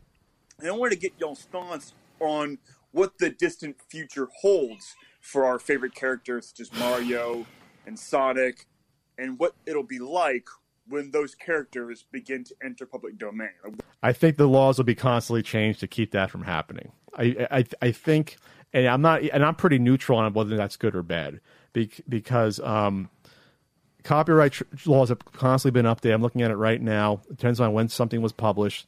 Um, so, like for example, Mario was created. Um, let's see, he was created in '81. Super Mario Bros. We'll just say was '85. Um, it looks like, for example, that would be the greater of the term specified in the previous entry or December uh, 31st, 2047, or it's 70 years after the death of the author. If a, if a work or corporate authorship, 95 years, there it is, 95 years after the pu- publication to, or 120 years from creation, whichever expires first. So there'll be another Super Mario Brothers game that can be made potentially that's 2080. That's probably what you're looking at right? That's what it looks like. But they, they- every ten years they alter this. So there's a reason why, like, like uh, Disney was responsible supposedly for changing a lot of this because it used to be a little more loosey goosey on copyright. Because at at first, what can you copyright? Uh, books and music. right That's it. And then all of a sudden you got the moving pictures. And then you have, you know what I mean? Then you have a lot more things. Then you get video games that uh, pop up. Then you get movies, like and TV shows. And so they had to constantly like, hey, what's reasonable? And I don't know.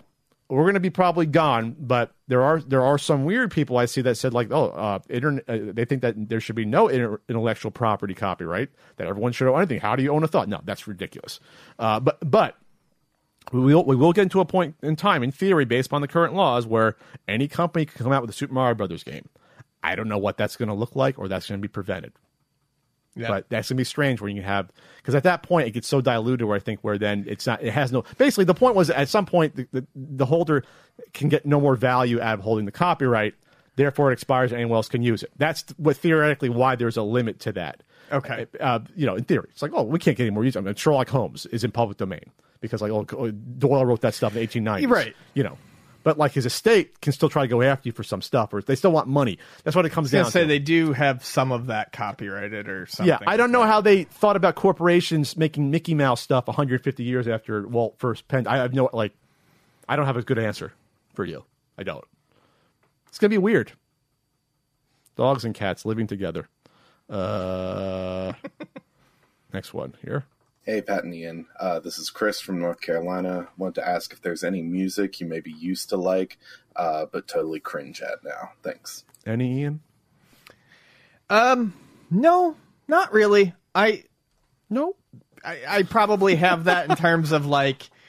I'm sure there's probably TV shows or something or whatever that I probably used to like that I don't like so much now that I would find cringeworthy. But I, I'm I'm I'm fairly happy with most of the musical choices I've made. A lot of the stuff that I listened to in high school, Orbital, KMFDM, Nine Inch Nails, um, you know, Prodigy. I may not like some of that stuff as much as I did, but I can still throw that on and enjoy it today. Yeah, it's tough for me to listen to the Prodigy nowadays. But It, I it can depends. First two Yeah. albums, I can't do Fat of the Land. At least not all the Oh, way. I could through. never do Fatland. That was commercial commercial. Not all the way through.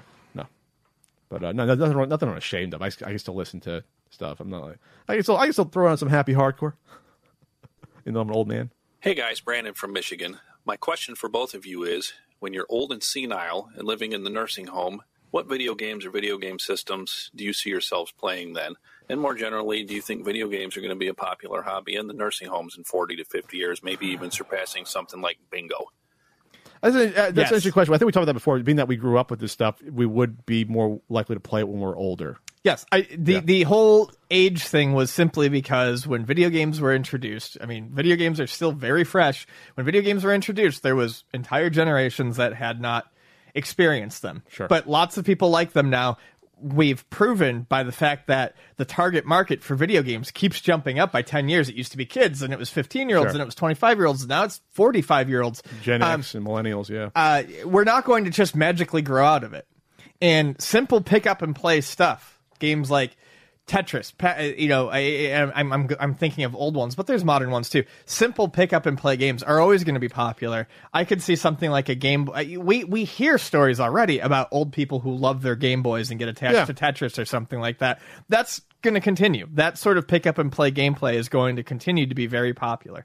Yeah, I don't think the long like I don't I can't picture a 90 year old getting into a game that requires 100 hours, but that might be a little tougher. Maybe to remember some of your faculties, but yeah, simple games. Absolutely, I'm like that right now. I'd rather play a simple game I can, I can get in and out of in a half hour.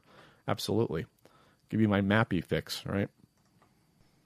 Ian, this is James from the UK. Hi, James. We really miss your Tales of the Video Game Store segment. Um, we haven't had one of those in a while. Wow. Um, but frankly, they promote all of the idiots that come into your shop. Yes. So, do you have any humble, lovely stories about people doing nice things uh, in your retail experience? Thanks. I'm sure you do, Ian. Heart, Uh, heartwarming tale. I do, and I've told some of them before. Um, but yeah, really, I'm just kind of trying to stay away from you know the podcast, uh, the, the the shop on here. It's just not worth the hassle. Hey, Pat and Ian, this is Ox Bigley. Uh, What? Thanks for listening uh, to my message. What? Anyway, uh, just wanted to know, aside from the obvious, uh, what are you guys into collecting, uh, if anything else at all? Thanks a lot. Love the show. toys. Ian uh, correct, collects vinyl. I collect bad memories. Um, what else? I get into I get into vinyl. I have a small collection of synthesizers. Um, yeah, that's about it. Used to be into comics. Um, yeah, do a couple more here. Hey, Pat and Ian, this is Pat from Boston again. Boston. Ian, thank you for the recommendation about avocado in an omelet. That was Mm. quite good. I will So certainly be doing that again. My question's for both of you. Imagine Sega were bought by another company. Who would that company be? Why would they make that purchase? And what would the future hold for both Sega and the company who purchased them? Thanks, guys. So we get questions like this about these what ifs. I, I can't wrap my mind around thinking about these what ifs about who would buy Sega and why, and it's tough for me to envision this. I mean, I it's guess hard for me to do it quickly. Yeah. but I, I feel like and I'm not saying this will happen, but uh, Nintendo, uh, Nintendo and Sega have been pretty cozy. Sonic has been in Smash. He's uh, done the Olympics He's with done the Olympics Mario a couple few, times, a right? few Few times, a few times. Go back to the Wii. Um, I, you know, I, I could see that. I could see, you know, some of those mascot characters from from Sega interacting with Nintendo mascots. All right, but I, don't- I don't. I, I just It wouldn't be Yeah. worth Nintendo's time to buy it, though. It honestly, they have so much going on. It's Yes. like it wouldn't make. It probably make more sense for like Microsoft to buy them, or or, or It would make more sense, yes. or Sony to buy them. To be honest, there you go. There's the answer. We'll like one- we've really come up really realized over the past few discussions involving Nintendo and their properties that Nintendo has more than enough on their plate. They can't make money fast enough. Right. Basically, they're not in trouble. Hey guys, this is Aaron from Hungry Trilobite Podcast. Hi, Aaron. I have a question about the homebrew industry. Oh. Do you think it's more beneficial to have homebrew on a system that was very established in its time, like NES or Atari 2600, or a system that kind of found its audience later, like TurboGrafx or Vectrex? Thanks a lot. He he said beneficial. Yeah. To who though? To like I guess to the the console's life or. I, I, I think I think it's it's I, I think when you release homebrew on a system that everyone knew, like the Nintendo, or you release homebrew on something like the PC Engine, I think you're still probably appealing to roughly the same amount of people. It's only going to be people who are super into that.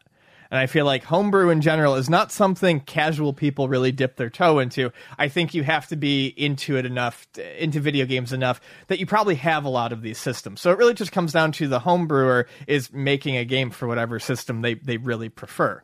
Um, so I, I don't know when you re- when you homebrew something on the PC Engine, you probably are going to have a lot of rabid fans who want to pick it up if it looks good.